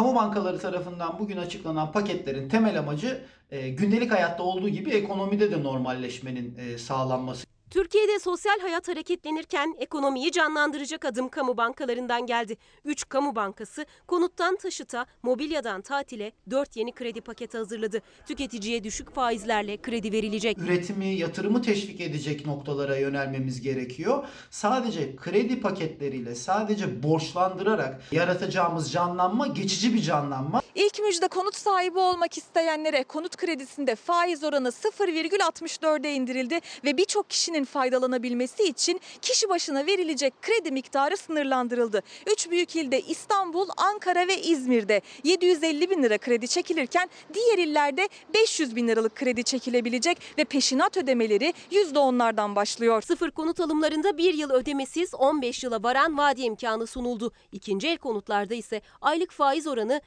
%0.74. Örneğin sıfır konut için 100 bin liralık kredi çekildiğinde toplam geri ödemesi 171 bin 184 lira. Satışlar azaldı. Sıfırıyla ikinci eliyle otomotiv sektörü durma noktasına geldi. Zor günlerden geçen otomotiv sektörüne taşıt kredisi destek paketi can suyu olacak. Şöyle ki anlaşmalı firmalardan araç alındığında düşük faizlerle kredi imkanı sunulacak. En fazla 6 ay ödemesiz 60 aya varan vadeyle kredi kullanılabilecek. İkinci elde taşıt kredisi en fazla 7 yaşındaki araçlar için geçerli. Limit ise 150 bin lira. Binek otomobil için çekilen 50 bin liralık kredinin toplam geri ödemesi ise 67 bin 647 lira. Ancak kredi faizlerinin düşmesi bu kez de fırsatçıları harekete geçirdi. Hem ikinci el taşıt hem konut fiyatlarında yükselişler dikkat çekti. 6 ay ödemesiz 60 ay vadeli ve aylık 0,55 faiz oranı. İşte sosyal destek paketinin ayrıntıları amaç yerli üretim yapan firmaları desteklemek. Mobilyadan elektroniğe, beyaz eşyaya kadar birçok sektörden yapılacak alışverişlerde kredi miktarı 3 bin lirayla 30 bin lira arasında. Pandemiden en çok etkilenen bir diğer sektör turizm. Seyahat acentelerinden tatil paketi satın alacak kişilere 6 ay ödemesiz 36 aya kadar vade imkanıyla 10 bin liraya kadar aylık %0.67 faiz oranı ile kredi verilecek. İlk iki taksit firma ve banka tarafından ödenecek. Tüketicinin taksit ödemesi 9 ay sonra başlayacak. Tatilcilerin kredi kartlarıyla faizsiz 3 ay ödemesiz 15 ay taksitle ödeme ile toplam 18 ay yapabilmeleri de sağlanacak. Hafta başında inşaat, otomotiv ve turizm sektörüne canlılık kazandıracak 4 yeni kredi paketi daha kamuoyuna sunuldu. Vatandaşın 650 milyar TL kredi kartı ve tüketici borcu var. Bitmedi. Kobilerin 662 milyar borcu var. Çiftçinin 130 milyar borcu var. Nasıl olacak bu iş? Muhalefet eleştiri oklarını vatandaşın mevcut borç yükü üzerinden yöneltti. Muhalefete göre vatandaşın zaten gelecek gücü yok. Hükümetse kamu bankalarından sonra özel bankaların da destek vermesi için harekete geçti. Hazine ve Maliye Bakanı Berat Albayrak 10 özel bankanın genel müdürüyle toplantı yaptı. Farklı taleplerimiz oluyor. Vergi anlamında, öteleme anlamında çalışma bunlara çalışıyoruz. İşkur önündeki kuyruklar. Bin lira almak için sıraya giren insanlar. Ankara'ya hakim bir noktadan yayın yapıyor olmanın avantajını hemen kullanalım ve size işte işsizliği, yokluğu, yoksulluğu hesaplayan, enflasyonu hesaplayan kurumu TÜİK'i bir gösterelim. TÜİK binası şöyle bir baktığımızda gösterdiğimizde etraftaki diğer devlet binaları, kamu binalarına nazaran yeni yapılmış ve hayli yüksek bir bina olduğunun bilgisini de paylaşmış oldum. Bayağı e, yüksek, bayağı da böyle odasının bulunduğunu görüyorsunuz. Her odada ayrı bir hesap yapılıyor. Yokluk, yoksulluk nasıl e, ortaya çıkıyor? İşte bu binada hesaplanıyor. TÜİK'in binasında sizlere gösterdikten sonra açlık ve yoksulluk rakamlarına hani TÜİK'in yaptığı açıklamalar, onun açıkladığı rakamlar siz ona ne kadar inanırsınız, inanmazsınız. Ve yine bu soruyu da sormuş olayım ve Birleşik Kamu İş onların yapmış olduğu açlık yoksulluk sınırı araştırması Mayıs 2020. Mayıs'ta 4 kişilik ailenin açlık sınırı %0.5 artarak 2987 liraya yükselirken yoksulluk sınırı da %1.4 artışla 10.258 lira olarak hesaplandı. Ve gelelim hani bu kredi paketleri açıklanıyor, krediler böyle dağıtılıyor ya.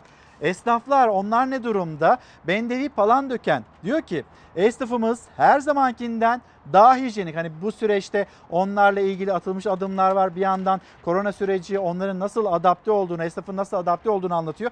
Bir yandan da açılamayan esnafın sıkıntılarını paylaşıyor. Vatandaş berbere lokantaya gitmekten korkuyor.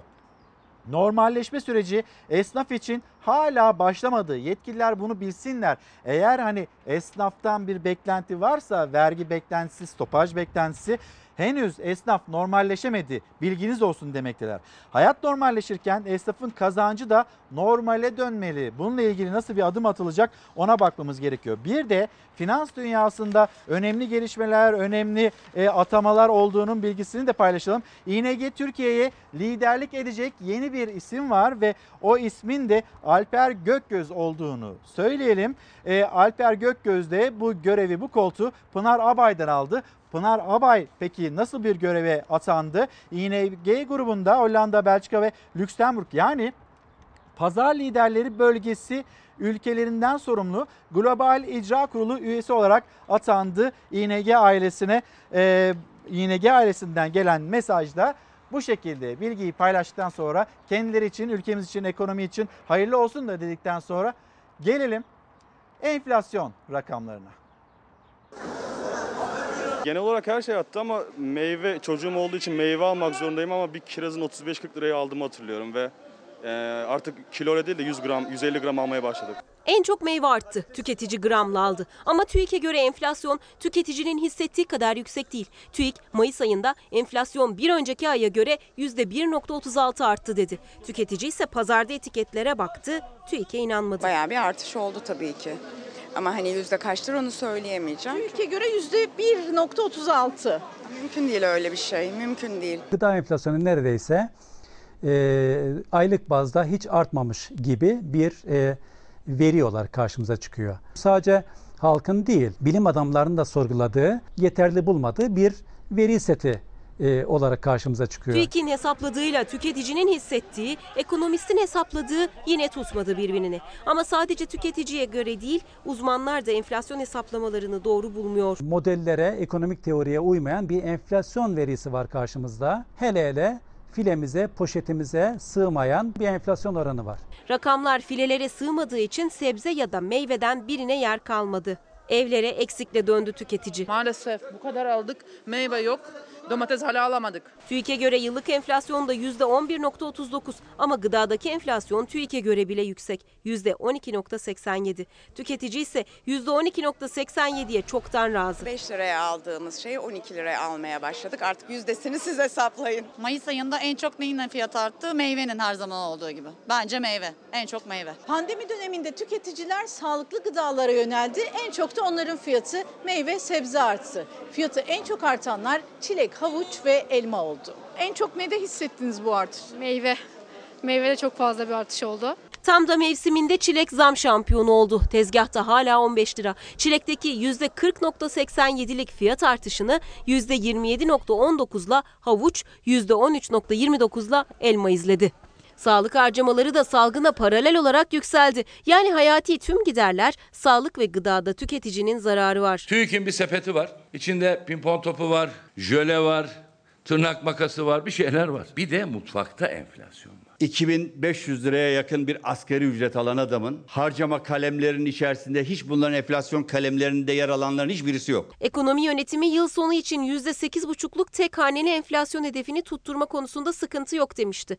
Rakamlara muhalefetten de itiraz sesleri yükseldi. Enflasyon sepetine tepki gösterdi.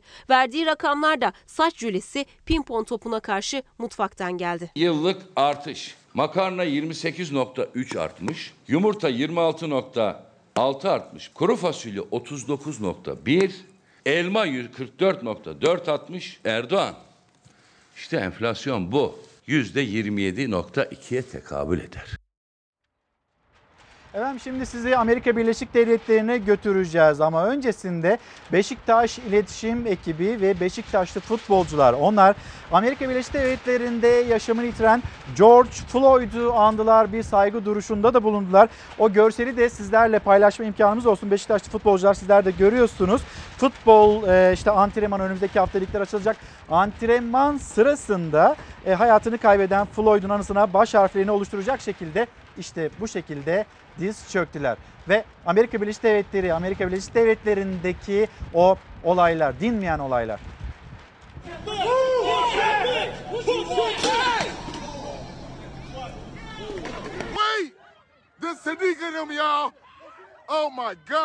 Sokaklar savaş alanına döndü ama Amerika polisi bildiğini okumaya devam etti.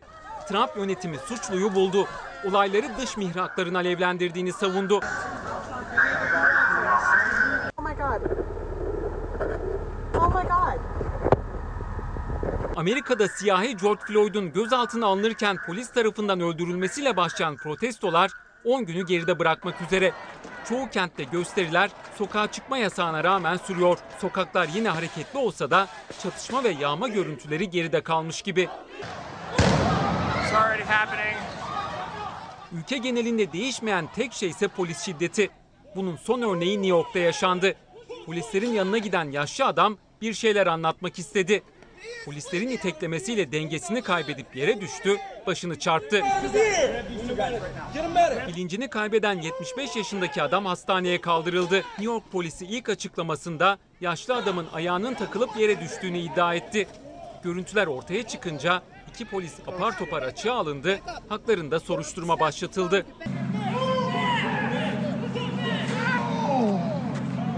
Benzer görüntüler farklı kentlerden de geldi. Amerikan polisinin tavrına tepkiler sürerken Trump yönetimi suçluyu buldu. Adalet Bakanı şiddet olaylarında yabancı aktörlerin parmağı olduğunu öne sürdü. Polis şiddetiyle ölen 46 yaşındaki George Floyd için ilk cenaze töreni de Minneapolis'te düzenlendi. Törene ailesi ve arkadaşlarının yanı sıra kentin polis şefi ve komiser yardımcısı da katıldı. Törende Floyd'un nefessiz kaldığı 8 dakika 46 saniye boyunca saygı duruşunda bulunuldu. Floyd, farklı eyaletlerde yapılacak iki cenaze töreninden sonra 9 Haziran Salı günü toprağa verilecek. Efendim şimdi bir mola verip hemen dönüyoruz. Efendim bir kez daha günaydın. Fox kameramanı Berkcan Tuz size şöyle bir Ankara'yı bir kez daha göstersin. Ee, Fox Kule'den, Fox Haber Merkezi'nin, Ankara'daki haber merkezinin çatısından Ankara'ya, Kızılay Meydanı'na, bir şehrin, başkentin kalbine doğru bakmaktasınız. Sokağa çıkma kısıtlamasının uygulanmadığı bir hafta, haftalar sonra hatta aylar sonra ilk kez böyle bir durumla karşı karşıyayız. Bugün neler yaptık hem sizlerden gelen mesajlar onlara bakmaya çalıştık. Normal mi etiketi altında yine sizlerle konuştuk. Bir bilim insanını ağırladık. Siyasete Sözcü gazetesi yazarı Deniz Zeyrek'le baktık, siya, baktık siyasetin o önemli sıcak başlıklarına. Bir de kitabımız var. Hemen onu da göstereyim. Kurutulmuş Aşklar Uygar Kaplan'ın yazmış olduğu bir şiir kitabı bizimle paylaştı. Hayat pişmanlıklar yığınıdır. Geriye dönüp baktığınızda o yığın ne kadar azsa o kadar iyi yaşamışsınızdır demekte kitabında. Teşekkür ediyoruz bizimle de paylaştığı için. Bugün için noktalıyoruz. Yarın saatler 8.30'u gösterdiğinde bizler yine burada bu ekranda size en güncel, en sıcak gelişmeleri aktarmak için karşınızda olacağız. Kapatırken her zamanki gibi teşekkürümüz sizlere. Bizi izlediğiniz için teşekkür ederiz. Hoşçakalın.